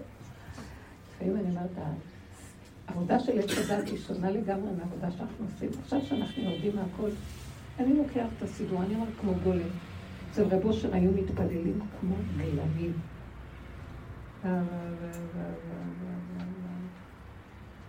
גם ראש השנה יש, אה, אני, מה, משעמם לי, מה אני אעשה? זה ככה נחמד, המילים נחמדות, אני אומרת. לא מכניס כוונות, ולא התפעלויות והתרגשויות, ואני מכוון כוונות. כלום, אני לא יודע. תקנו, אני אומר, כפה עליי הר כגיגית. למה שאני אתנדב להיות משהו בתוך זה? זה הגניבה שיש בעץ הדת. אני צדיק ואני יודע מה יתקבלו, ואני גם עוד אוסיף מידי לי, ואני עוד אתן ואעשה עוד ועוד ועוד. לא. שמעתם? אבל אני עושה משהו. אני הולך, אני עושה, אני אומרת הסימונים, אני אומר סימנים. עכשיו, אני ראיתי משפחות שיכולים להרוג אחד לשני על הסימנים. שום דבר, לא בא לי למות על כלום, אני רוצה לחיות. למה שאני אמות על זה? אבל כן יאכלו את הקרה, וכן יאכלו את הקרטי, וכן יאכלו, לא יאכלו, כן יכוונו את זה, יגידו את זה. מישהו רוצה להמציא סימן חדש, קדימה. תייחסו ברצינות לחיים האלה יותר מדי. זה לא בזה תלוי כבר כלום, הבנתם מה אני מדברת? פשוט, פשוט. אבל אני כן עושה. אני כן עושה. אני כמו איזה קולב שלובש את הבגד ועושה מה שצריך. אבל אין שם מישהו, אין דעת כזאת שמבינה, או יודעת. פשוט, כזה אדם צריך ל... לראש השנה. אם יש אדם כזה, לא רואים אותו כדי לדון אותו, מדלגים עליו, הדין מדלג עליו בגלל שלא רואים אותו. אין לו ראש. אין לו ראש. אה, וכל באי עולם עוברים לפניו כבני מרון, כמו הכבשים שנקרא עבריות בארמית, שרחלות והכבשים. אז מה, איך הכבשים עוברים? ראשו של זה בזנבו של זה, יאללה עם המוט של הרועה, ומעביר אותם בסך. אם כבש יעשה ככה ויגיד איפה אני בתור, מי אני, כמה, אני יגידו לו תעמוד בצד רגע, בוא נבדוק אותך. לא בא לי בכלל לא הייתי ולא נבראתי ולא קיימתי ואני לא כלום, יש לא אתם מבינות מה אני מדברת? ככה נוכל לעבור עם כל הכבשים. תעבור בשקט. עם כל המציאות, עם כל הזה. מה זה קשור אלינו? מה קשור אלינו? מה? לפני ראש השנה. עוד פעם? היא אומרת שבדרך עוברים לפני ראש השנה. כי זה כבר לא המקום שאת מצטמצמת. כי אני היה לי איזה משהו השבוע. שהשם אמר, תיכנסי בתוך זה, ועד שלא תיכנסי בתוך זה, זה לא ייגמר. כאילו, זה כבר לא לסגור את המוח וזה נעלם. בסדר. זה כאילו לעבור כמו במקום כזה. לא, אני אומרת. של כאבים, ואז... תעברי, בסדר, תעברי דרך... ואחרי זה כאילו פוף נעלם. נעלם. זה מה שאני אומרת, זה לא משנה. אבל פעם זה היה יותר קל. פעם היינו סוגרים את המוח ועוקפים. כן. אז הוא אומר, תיכנסו בזה, אין קיצורי דרך, תיכנסו. אבל כשאת נכנסת בזה, אסור לך להיכנס בזה עם דעת. זה כמו להיכנס למערבולת עם כוונה. לא, תני לה תנועה סיבובית לתוך, והיא מוציאה אותך מעצמה. לזה, דיברנו על זה. אז לזה אני מתכוונת.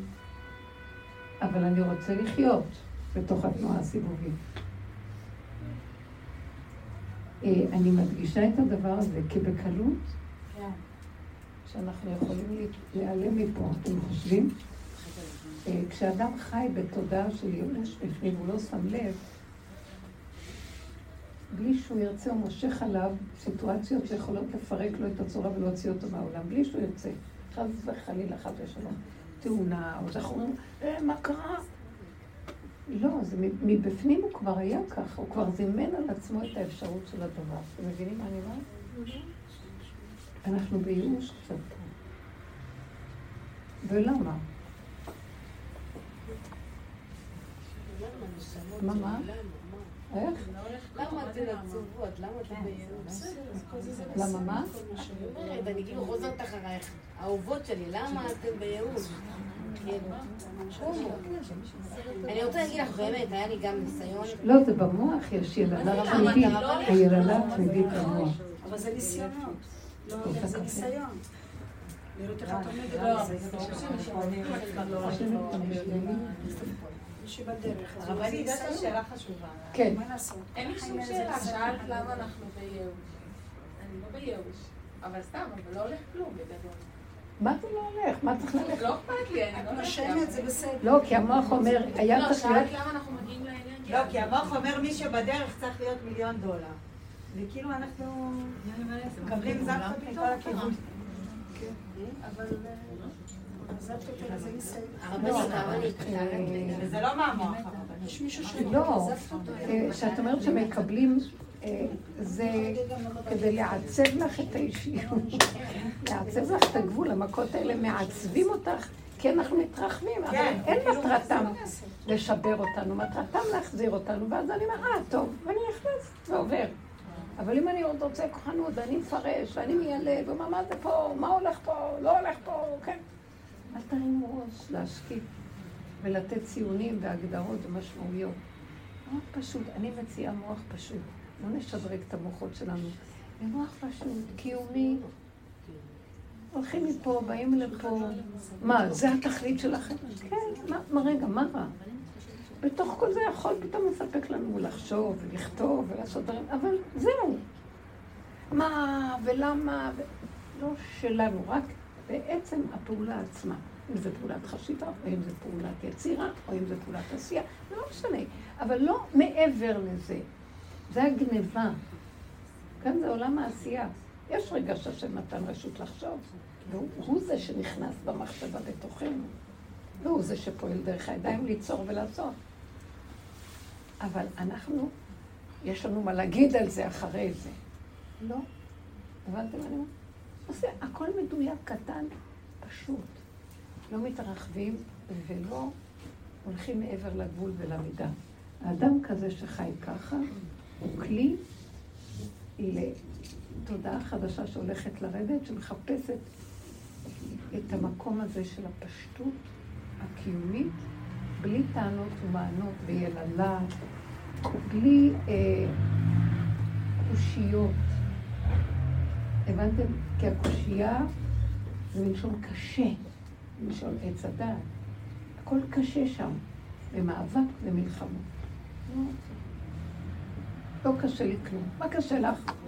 מה לא בסדר פה? מה הבעיות שלכם?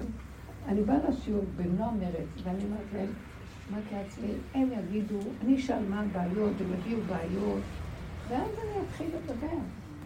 ואז אני שואלת מה הבעיות ואף אחד לא עונה, ואין לי מאיפה להתחיל לדבר. אז איך, מה אני אגיד עכשיו? והתכלית של כולנו לשתוק. אתם תשתקו ואני אשתוק. ואתם יודעים מה נשאר? תאכלו טוב, ובואו נישן טוב על הכיסאות.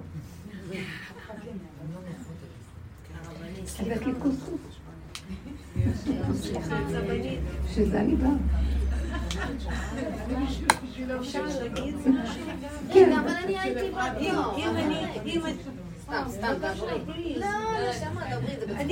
אם נגיד, אני רוצה להגיד באלגוריה, אם אני נכון... מה זה אלגוריה? אלגוריה. איזה אלגוריה זה? בכאילו. זה נגיד, זה להרגיש זה אני. וזה קשר עם בורא עולם. גם להם. זה אני. ככה, אני. וזה קשר עם בורא. עולם.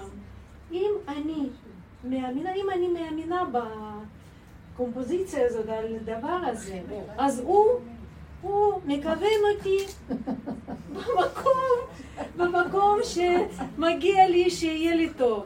אם אני מתחילה להילחם עם אה, פה, עם אינפורמציה פה, אז אני מקבלת סטירות. אני מפריעה לו להוליך אותי.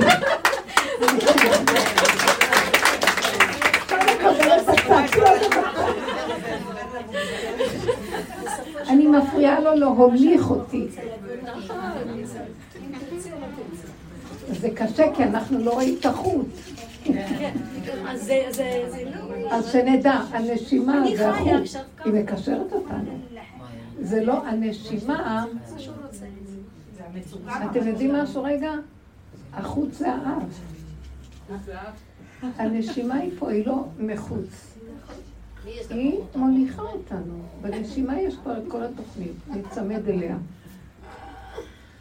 לא, אנחנו צריכים המחשה חיצונית כדי... אבל באמת, באמת, בתוך המציאות שלנו יש חוט. הקו הישר. אז הוא מוליך אותנו, תנשמו, ותחזרו לשם. כל פעם שאני נסערת במה שאומרת, לא, לא, לא, לא, לא. לא רוצה להתרחב ואז לאבד את הנשימה. אני נושמת, אבל אני בסערה לא חווה את זה. צמצום וריקרות. אז נניח שמה שהתחיל את כל השיעור היה שהבת שלה אמרה, שאיזה מקובל אמר שצריך לצבור מים וזה, כי ראש השנה יתחילו... בלאגן.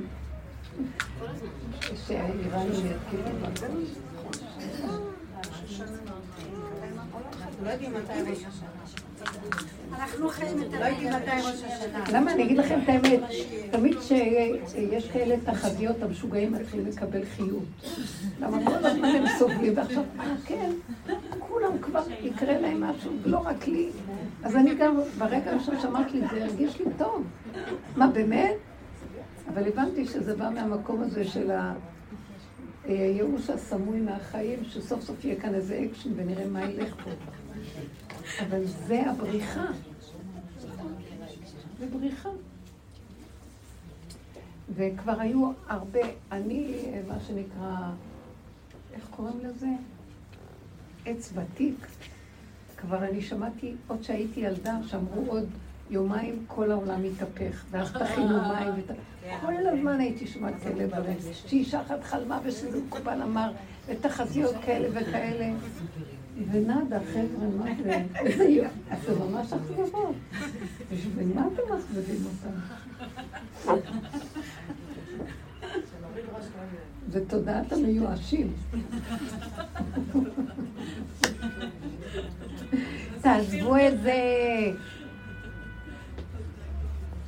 זה משהו שמתעלל בבן אדם. גם תודעת הגאולה, הנה עוד מעט משיח, עוד מעט, אל תספרו לי את הסיפורים על משיח. אנחנו עשינו דבר מאוד גדול. תכינו את המקום, משיח נמצא כל רגע פה, היום אם בקולות תשמעו, לפני אלפיים שנה אמר את זה אליהו הנביא לרבי יהושע בן לוי, שהוא פגש אותו. אמרנו, מתי יבוא משיח? הוא אומר לו, היום, אם בקולות תשמעו. לכו עם הנקודה, תכינו את הכלים. מרגע שנברא העולם, אדם הראשון היה צריך להיות משיח. אברהם אבינו רצה לתקן את האדם הראשון, והוא חשב שהוא המשיח בדורו. וכל צדיק חושב שהוא יביא את המשיח עוד מקדמת דנא. ולמה הוא עד עכשיו לא מגיע?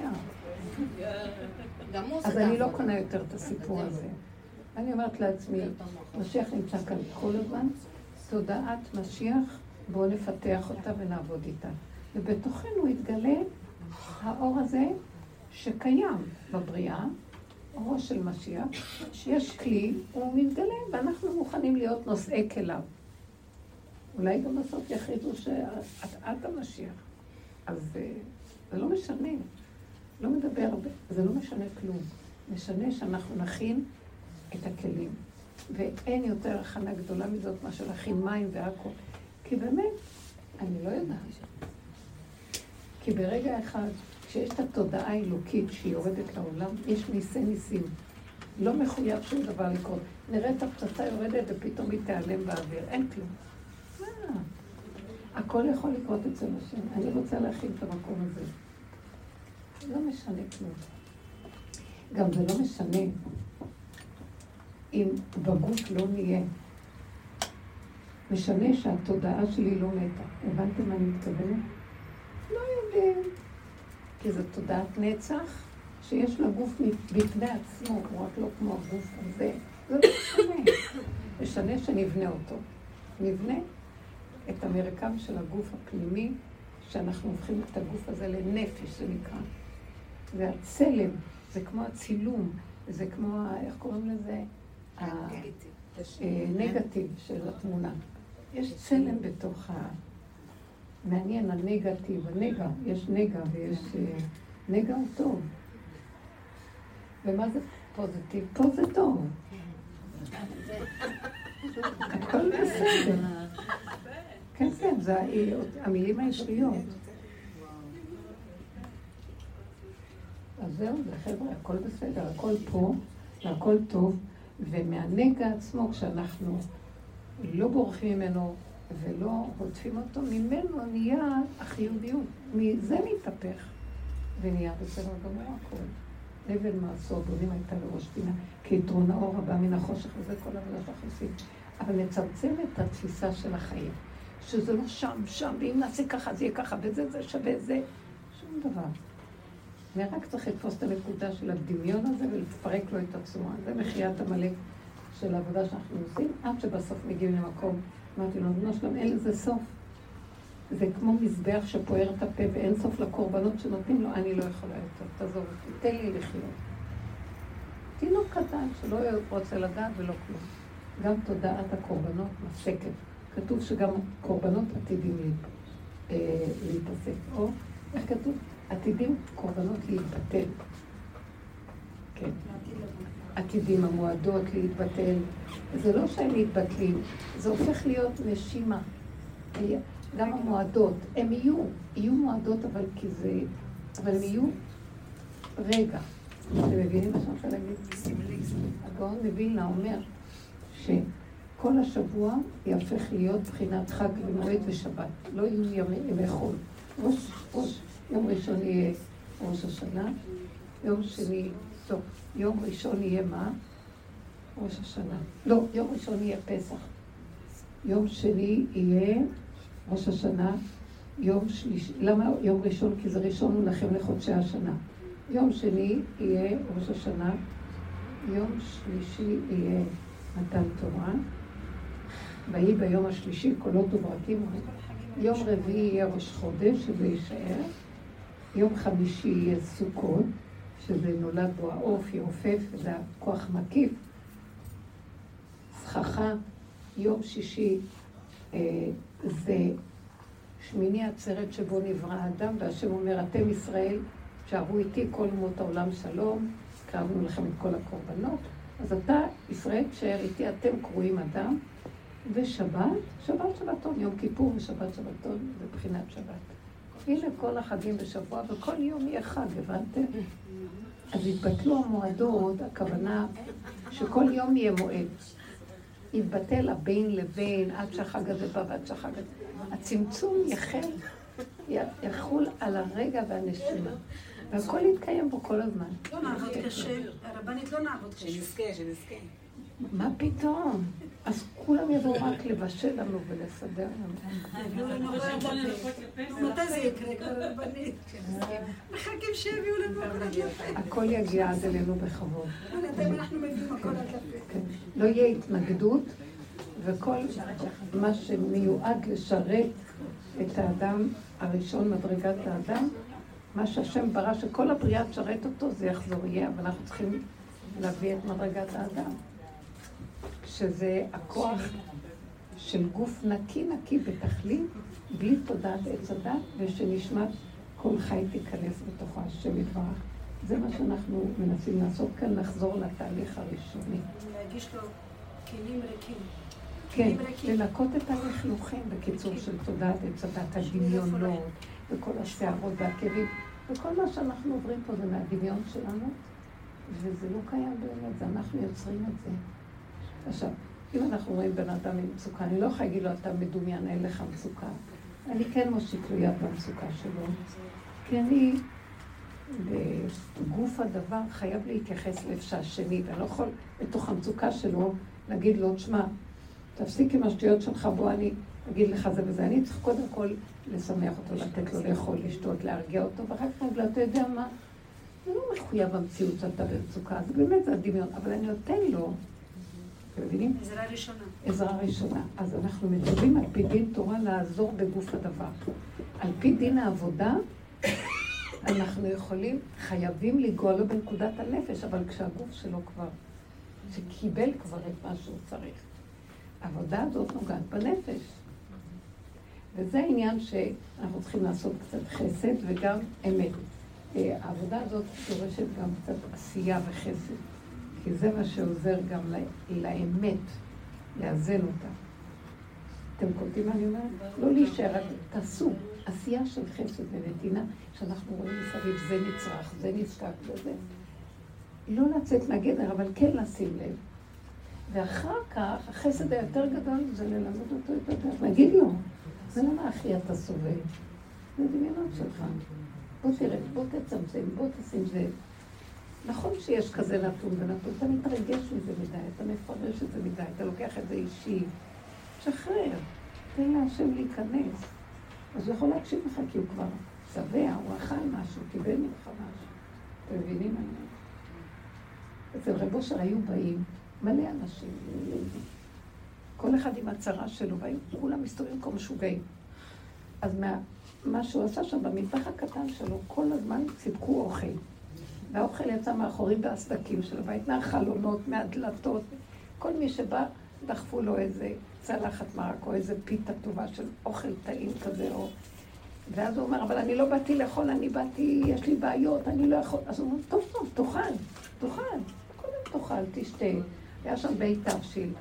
תשתה, תאכל, תחכה בספסל. אכלו, שתו, אחד דיבר עם השני, ואחר כך עברו הביתה. מעניין, לא? טוב, הרבנית, יש הוא לי היה שאלה אבל. כל כך חכם.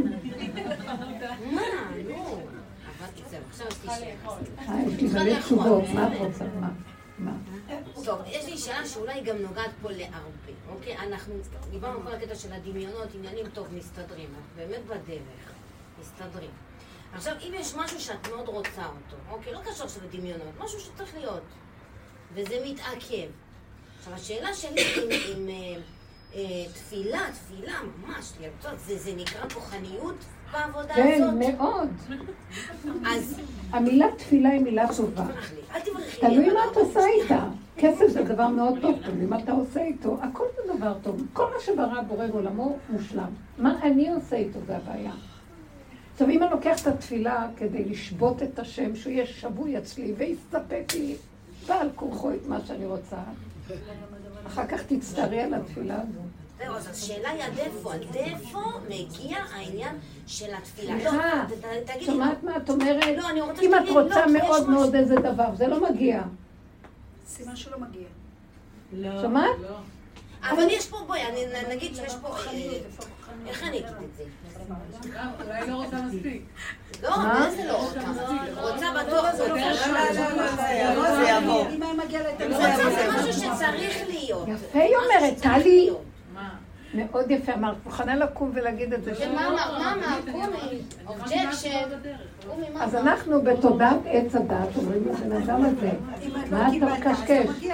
מה אתה אומר שאתה רוצה? בכלל, אתה לא באמת רוצה. תראה שאתה באמת רוצה. שמתם לב מה היא אומרת לו? תרצה, תשתגע על זה, תמות על זה, אז תקבל את זה. לא בתפילה? מה אתם אומרים על זה? מה לא, ממש לעשות? לא. אה? זה. אני יודעת, זה- טלי, זה כוחניות, זה כוחניות. תחזרי לכיתה א'. לא לא. לא, היא צודקת, טלי בסדר העולם אומרת, לא אתה רוצה משהו, למה שזה לא יגיע? למה שזה לא יגיע? אני רוצה להגיד לכם. כי זה משהו של ההתנהלות של העולם. רגע, נכון שאני. אמרתי לכם שהתינוק הזה שרוצה משהו כי חסר לו יקבל את זה? נכון? תרצי כמו תינוק. אז מה קרה פה? מה ההבדל בין התינוק הזה לבין זה שאדם רוצה? שמעתם מה אני אומרת? שהתינוק רוצה, לא ללכת זה. התינוק רוצה ללכת זה לחיות שלו. כי התינוק. מדויק ברצון שלו? בכלל לא ברור לי אם אני מדויקת. לא יודע אם זה טוב או לא טוב. כי עובדה היא שכשהתינוק רוצה, זה החיות שלו. הוא לא חושב, אני רוצה, אני חייב לקבל. הרצון זה היצר אצלו, זה אותן אותיות. היצר צורח, תן לי, כי אין לי חיים בלי זה.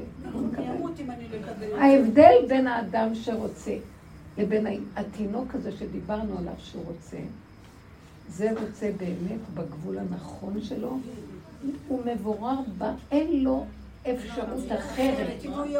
ברצון שאת מתארת, יש לך אפשרות אחרת. עכשיו, טלי אומרת לך, בגלל שיש לך במוח, לא ברור לך אם את רוצה או לא, אז את צריכה להיות מדויקת. אם את באמת רוצה, אז מה עושה עץ הדת החקיין? נהיה כפייתי, משוגע, אני רוצה, אני רוצה, אני רוצה.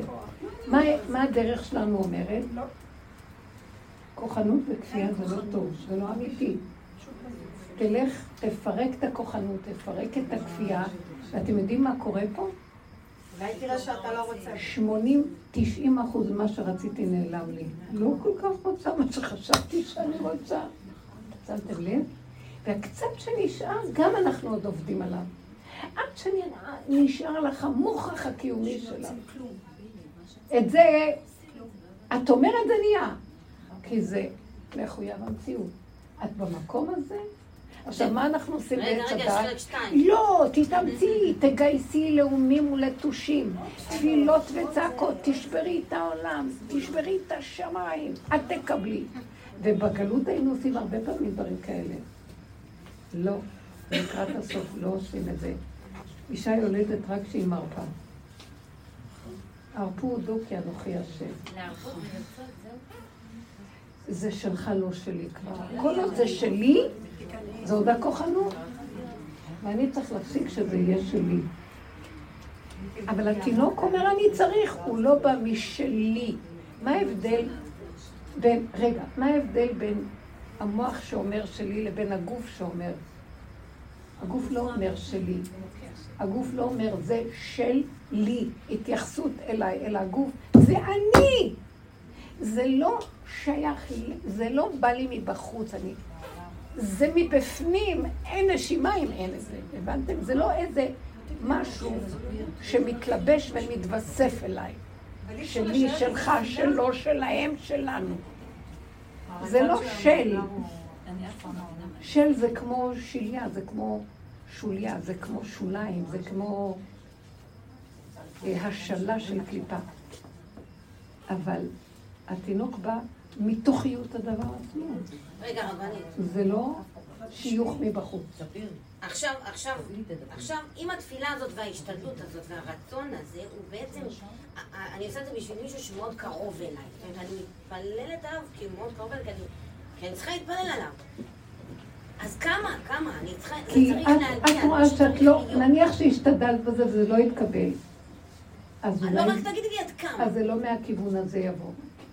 כי את עושה את זה שלך, והשם אומר, אני לא אביא לך את זה רק עד שתפסיקי שזה יהיה שלך. את לא יודעת שהכל כאן שלי ולא שלך. אני אומרת לך שאני אומרת דרך אגב, אלה שהולכים בדרך לא יאפשרו להם את הדבר הזה. אנחנו זה החוק הזה שכל מה שרודפים אחריו בורח. בדיוק. לא, אנחנו בחוק אחר. אבל אנחנו כן נמצאים בנקודה, אנחנו נמצאים בנקודה שהכל שבורא עולם. השאלה היא שלי, שלי, איפה אני בתור ה- הבן אדם שמאוד מחובר לבן אדם הזה, עד איפה אני צריכה לעשות את התפילה? עד איפה? עד איפה? אני צריכה נגיד, אני להגיד... אגיד לך הכי טוב, הכי טוב שבעולם, הבן שלי, הבת שלי, שאני צריכה להתפלל עליהם, אוקיי?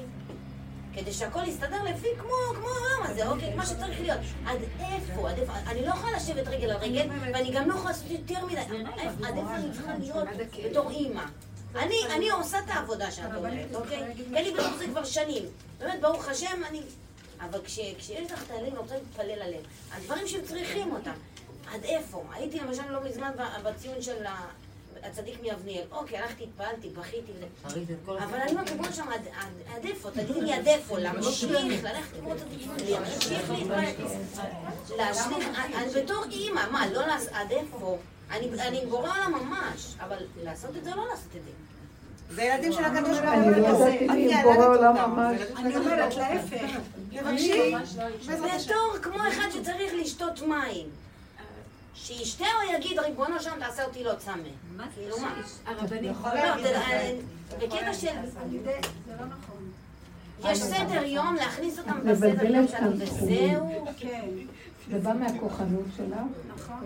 ומהתפיסה המדוזתית שלך בתפקיד שלך כאימא, שאת חייבת לחיות את האימהות דרך הילד הזה או הילדה הזאת, ואם לא, אין לה אימהות חיים. ואת אומרת, אבל זה בורא לא, עולם. רבנית, הוא אומר מבחינתי שיחנכו את גנבת, עצמם ויגדלו את גנבת לי עצמם. את המלכות, ואני איתך, לך אני לא אוותר, לכולם אני אוותר, לך לא.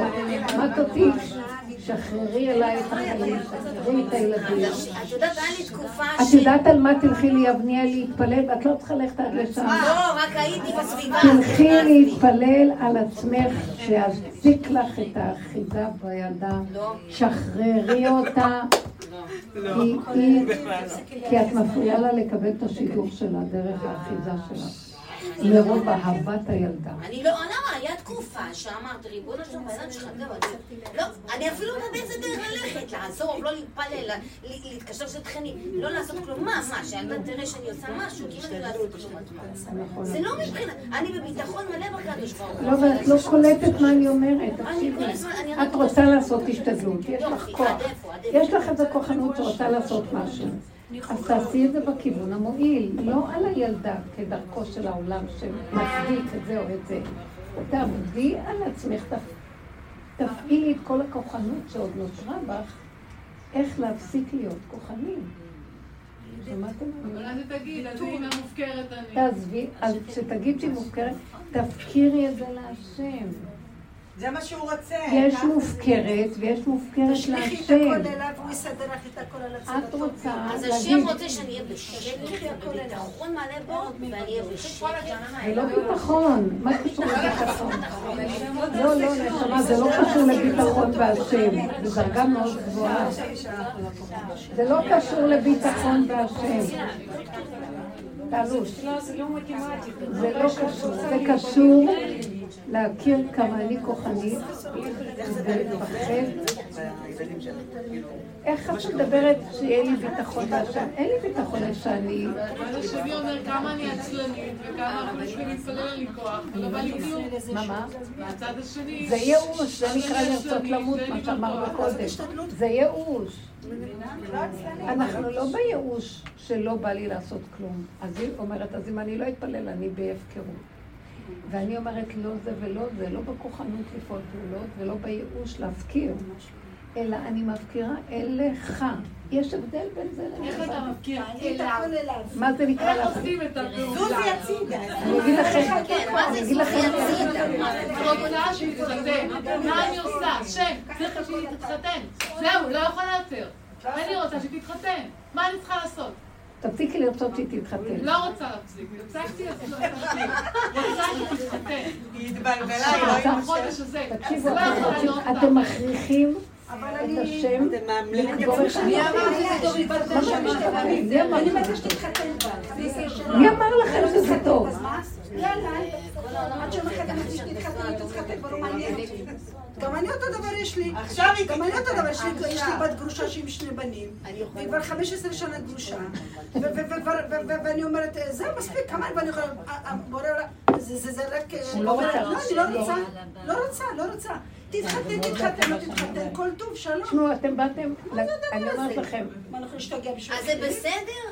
כאילו, לא תשתקי כבר. לא, אני רוצה לדעת, אני כבר אמרתי להם, אני כבר אני לא יודעת. בדרגת נאות שבת הגעתי תברכי, בצורה נורמלית, לא, לא, זהו, לא צדיקות, למות. אני לא יכולה. השם מלמעלה רואה הכל. אז לא, לא להתפלל. אני רק רוצה לדעת אם צריך כאילו, לא להתפלל לא. על הנושא הזה. אתם צריכים להתחיל להיכנס.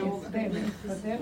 התפילה זה תשליכי את הכל לבורא הדרך שלך זה לא להשיג תוצאות, שהוא יסדר לך את הכל על כזה וכזה. זה הולך לי בכל העניינים. הדרך שלך. זה לראות את פגמך ולמסור אותו להשם. הוא המפריע בינך לבינו, להביא לך ישועה. לבת שלך, נקודה, לא יעזור לך. הנה, אמרתי את זה פשוט. לא תקשיבי, שמענו, לא שמענו. במקום זה את אומרת, לא, אני אביא, אני אביא, כי זה רצונך. זה ספריית עץ הדת. ככה היינו עובדים פעם, עושים פעם ככה. ככה היו מחתנים את כל העולם, וככה היו עושים בכוח. אתם יודעים איך היו מחתנים בכוח? ואיך זה היה קורה? בשידוכים. אם אתה לא תביא את הדוניה הזאת, אני אפרק לך את השידוך. החתן היה עומד ואומר, לא תביאו לי כך וכך רובלים. אז אני עומד כאן וכמו אה, יורה בזה, ואני אני אפרק את השידוך, ואז המפחדים המחותנים, אה, לא יישאר לנו, ואז רצים. החתונות האלה נגמרו מהעולם, שמעתם? השם לא רוצה ככה יותר לחתן. זה זמן גאולה. גאולה, כל אחד שב לנחלתו. נגמר כבר לחיות בצורה של גלות, כוחנות, דיכאון. השם רוצה להתגלות בכל אחד ואחד ולתת לו חיים טובים, ולא להכריח שום דבר בכוח. ואז אני עוד באה ואומרת, צריך לחתן, צריך לחתן, צריך לחתן. אומרת, נכון, אבל לא בצורה הזאת, יש עכשיו מעבר לא, אבל בין. התודעות. אז זה יהיה חתונות מסוג אחר, סגנון אחר. סגנון של רכות, פשטות. לא, סגנון אחר, זה, אני נכנסת. בסדר, תקשיבי. אבל כדי שיתגלה הסגנון החדש, את. צריכה לפרק את המסך המבדיל שלא נותן. ואת עוד אומרת, לא, בוא נתעקש על המסך הקודם, ועוד יותר נתפלל להשיג אותו, וזה תעשי. לא ללכת ככה יותר. ואם יש לי את הכוחנות הזאת, בוא נפרק אותה. וללכת במקום שאני אומר לו, ריבונו של עולם, חי וקיים, אתה תביא את הכל. עד אליי בכבוד, רגל על רגל, מתוך אה, מתיקות עד אליך בכבוד, כמו שבת. תאכלו טוב, תאכלו טוב. ואני מביא לכם רגיעות ושלווה והשחתם לבטח ואין מחריד, והשיג לכם דיש את בציר ובציר ישיג את זרה. ואכלתם לשובע את לחמכם, ולא תעמלו ולא תתעקשו, הכל הדרך. למה אנחנו חיים ככה? כי משעמם לאימהות שלך. מה אני אעשה איתה? יש לי קורבן שנקרא בת, ואני חייבת להביט עליה את האימהות שלי. טלי, את האימא של המשפחה שלך, ותפסיקי להיות האימא של החיות שלך. אימא שלך חיה ממש משהו אחר, והיא עזרה לחתן את ה... היא כאילו עם הילדים שלה. אבל זה בדיוק מה שקרה. אני לא אכפת לי, שתי ילדים. לא, תדבר. רגע. אבל לא. זה לא לעלות, הדיבור מעלה, מי זאת עולה מן המדבר? מי עולה מהדיבור? הדיבור מדבר. הדיבור מדבר וזה עושה את שלו. הדיבור, תדברו איתו, אבל על מה תדברי? שמעת, זו השאלה שלה, לא משנה. הדיבור מדבר, אבל תעזור לי, כי אני זאת שמעכבת. ברצון שלי, בכפייתיות שלי, במוח המרובע שיודע, זה אימא, כך צריך לעשות, זה לא כך. בסדר, עשיתי את זה, כי זה הטבע שלנו, אבל לא הולך. אז תראה לי שזה לא הכיוון. דיבור, דיבור, אני מפרק את הדיבור. הדיבור מדהים. תדברו ביניכם לעצמכם. זה הפסיכולוג אבא רחמן, הידיד נפש שומע. את מדברת, הוא מדבר מהפה שלך לעצמו, מעצמך לעצמך. את לא מבינה שזה ככה? אין לכם מושג כמה שהדיבור הזה, אין כוחנו אלא בפה והוא מתגלה שם. תורידו את המוח לתודעת הדיבור. זו תודעה מדהימה, היא יוצרת, היא בוראת. תגידי וזה יהיה. אבל תנקי אותה מהתכנים הקודמים. צריך להשאיר את הכל פשוט, רגוע. איפה שאני רואה שיש לי כוחנות ולחץ ומתח, אז אני יודעת, אני לא במקום הנכון. ואיפה שנהיה רגוע מדי, ואני אומרת, אז אתה יודע מה, אז כבר לא אכפת לי כלום, כי רגוע לי וטוב לי. אז הוא אומר לי, רגוע לך, טוב לך, אני שולח לך סיבות. אם בזמן שרגוע לך, פתאום את הולכת ואת רואה, זה מסכן צריך משהו. היא מתקשרת, אומרת לך, מה יהיה עם שידור? תושיטי יד, אבל קטנה, תעשי משהו, יש סיבות. אבל אל תלכי עכשיו בפול בריין כאילו את בורא עולם, ודחקת אותי, אה, אה, דחקנו רגלי שכינה לא, מהעולם. רק לאחרונה התחלתי דווקא ללחוץ על הגג, עד עכשיו לא נסענו. הוא מודה לחצת על הגז עד הסוף. נכון, ככה היינו עובדים. ככה היינו עובדים פעם. אם תגידו 200 פעם זה, ו-500 תהילים בכותל, ו-80 יום אה, שיר השירים, ותלכו לציונים של הצדיק פה, ותעשו ככה, ואז אני... לא היה דבר שהשארתי. עד שיום אחד אמרתי, הרוצה את הרב יבוא אליו. לא הולכת לאף מקום. זהו, שמעת? בורא עולם, מה? אתה צריך אותי יותר ממה שאני צריכה אותך, אני ככה אמרתי. למה? כי אמרתי לו, אתה בורא עולם, אתה יש לך את הכל, ואני, לא אכפת לי להיות במקומך, אבל סגרת עליי את העולם, לא הולך לי. אז אם לא הולך לי, אין בכוח, אני מוסרת לך את אבל אני המנדט. בת 30 כבר ולא מתחתנת, אני כבר בת 30, אני לא נשואה. מה? אני כבר ב-35, אני לא נשואה. מה? יאללה, פרנקינה, מה אכפת לך? את צריכה להתחתן בכלל? מי אמר שאת יפה, אז הנשואות מבינות מה את זה, איפה הרווקות אנחנו לא מבינות את נולדנו? זה. מה אנחנו עבדים של כל הסיפור הזה? השם צריך להביא עד אלינו בכבוד ובזיווגים ועד אלינו במתיקות. כולם מתחתנים. רגע, שמעתם רווקות. תפסיקו. אני- אני יכולה להגיד לך. היא אמרה, שמעתם רווקות? לא להתלהב. סליחה, מה, אולי הבת שלך שאת רוצה לחתן אותה, רואה איזה דוגמה לא הכי שהיא רוצה, גם אז היא מפחדת, גם את. כולנו בבתים השארנו את הילדים ממש אה, בטראומות מהמציאות. מה חשבתם שאנחנו כל כך דואגים להם? כי יש לנו איזה קנאה, מה רק אנחנו נסבול, גם אתם.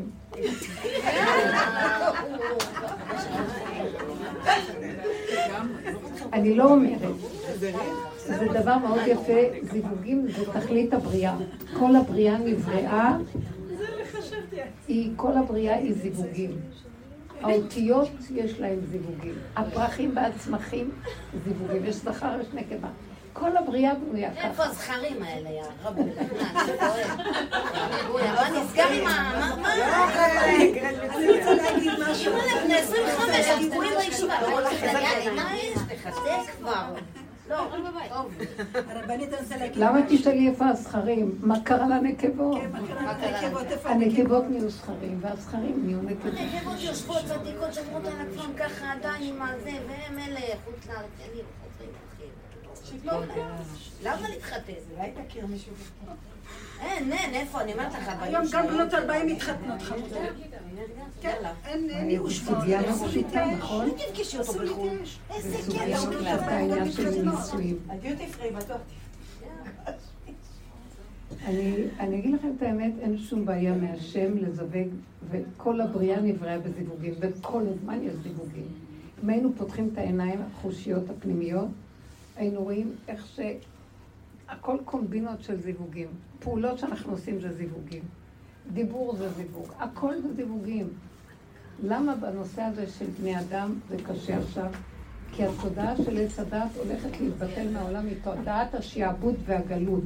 וצורת הנישואים כאן של הגלות מפסיקה. השם לא רוצה יותר את הסוג של הנשמות שנולדים דרך תודעת הגלות, בגלל שיכלו נשמות מן הגוף. זאת אומרת, הולך להיות תודעה אחרת, שזה לא תלוי בצורה שאנחנו היינו, שמותנית של עץ הדעת. אז האדם צריך להתפנות לרוקן את הישן על מנת לקבל את האור החדש, אנשים לא רוצים את זה. הם רוצים לחיות בדמיונות, באילוזיות של הזיווגים של העולם, ואחרי יום אחרי החתונה הם אה, חווים את הזעזוע. לא, אני לא אומרת. יש בזה פוטנציאל מצוין. מה שיצא מהשם מושלם. מה אנחנו עושים עם זה? זה קשה. עכשיו, זה לא אנחנו, זה התודעה שיושבת לנו, אז אנחנו צריכים להכיר את הסכנה שלנו. עוד במשך הגלות, בעולם היהודי, ידעו והכירו את הסכנה של תודעת הגלות, תודעת עץ הדת, ועשו גדרים מאוד מאוד מדויקים, שזה תפקידי הגבר ותפקיד האישה. אין אישה עושה ככה, והאיש צריך לחייב ככה. וכיבדו את זה, היום כלום לא מכובד, ורוצים להמשיך לחיות עם זה. זה לא יעבוד. לא מכבדים את הכללים של הגלות. אז הכל מתפרק. אז למה רוצים רק לחיות בצורת, חתונות בצורת גלות, אם לא מחויבים להמשיך עם החוקים של הגלות? זה תרתי דסיטרא והכל מבולבל מכף רגל ועד ראש. ובזמן איפה שיש בלבול, לא פועלים, כי יכולים להרוס יותר. זה פשוט, נכון? שכל פשוט. אז מה עושים בזמן בינתיים?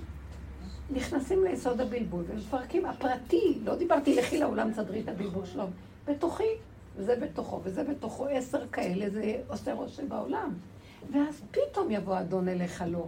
בהיסח הדעת יבוא איזה משהו מדהים, זה קורה. ואם את אומרת, זה לא קורה, זה לא קורה, כי אדם יושב וממתין שהקרקס יבוא לעיר ולא מוכן לעשות מאמץ להיכנס פנימה וקצת לסדר את, את המציאות שלו. וזה יביא לו ישועה ושמחה ושכינה תשרה בו. אז הוא יגיד, בעצם מה חסר לי? ופתאום הוא יגיד, רגע בורא עולם, אני לא רץ לשום מקום, אתה רוצה עד אליי תביא בכבוד, וגם יש לי תנאים, תביא שיהיה חתיך, ושיהיה מתוק, ושיהיה לי חיים טובים. והשם אומר, רק חיכיתי להוראות, אני באה לתת לך. אתם לא מבינים איפה אנחנו מפסידים? יושבים על המדוכה של הגלות וטוחנים אותה, ומייללים ומגדרים למה לא ולמה כן ולמה זה ולמה זה. זה לא ילך ככה. והכל היום תקוע בגלל הדברים האלה. בקיצור, אלה שבאות לכאן ושומעות, בואו נעבוד עם שלנו. לתוואים אני של התינוק. חסידת העבודות. לתוואים של התינוק, אנחנו, שלנו, שהיינו. אנחנו צריכים לחזור לתינוק שהיינו. ממש, ממש. והתינוק זה- הזה, משהו יגידו, יקבל. יש נישואים של תינוק ותינוקת. בעולם החדש יש כזה דבר, אתם יודעים?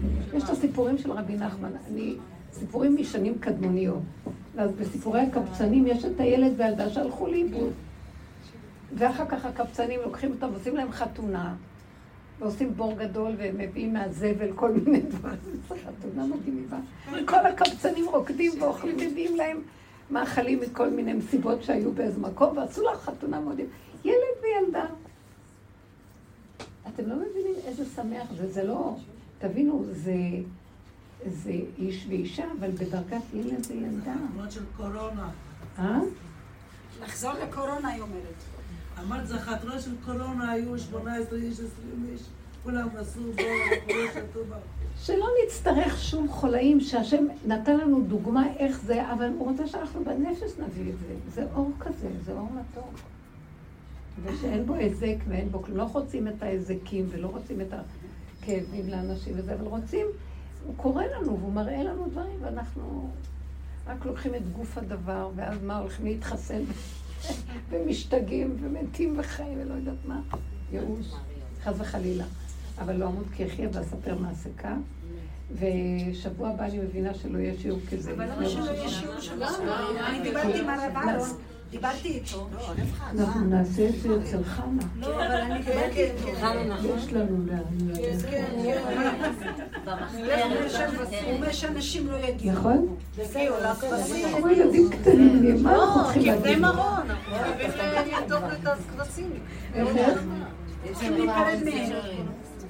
כן, נכון, יש שם ראש השנה שם אנחנו מסיימים את השנה בזבל, ברחוב, בכל הבלאגן, ושם המקום שלנו.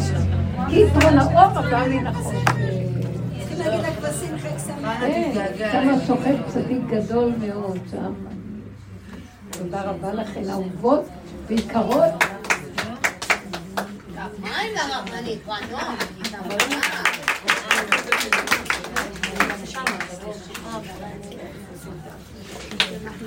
ederim.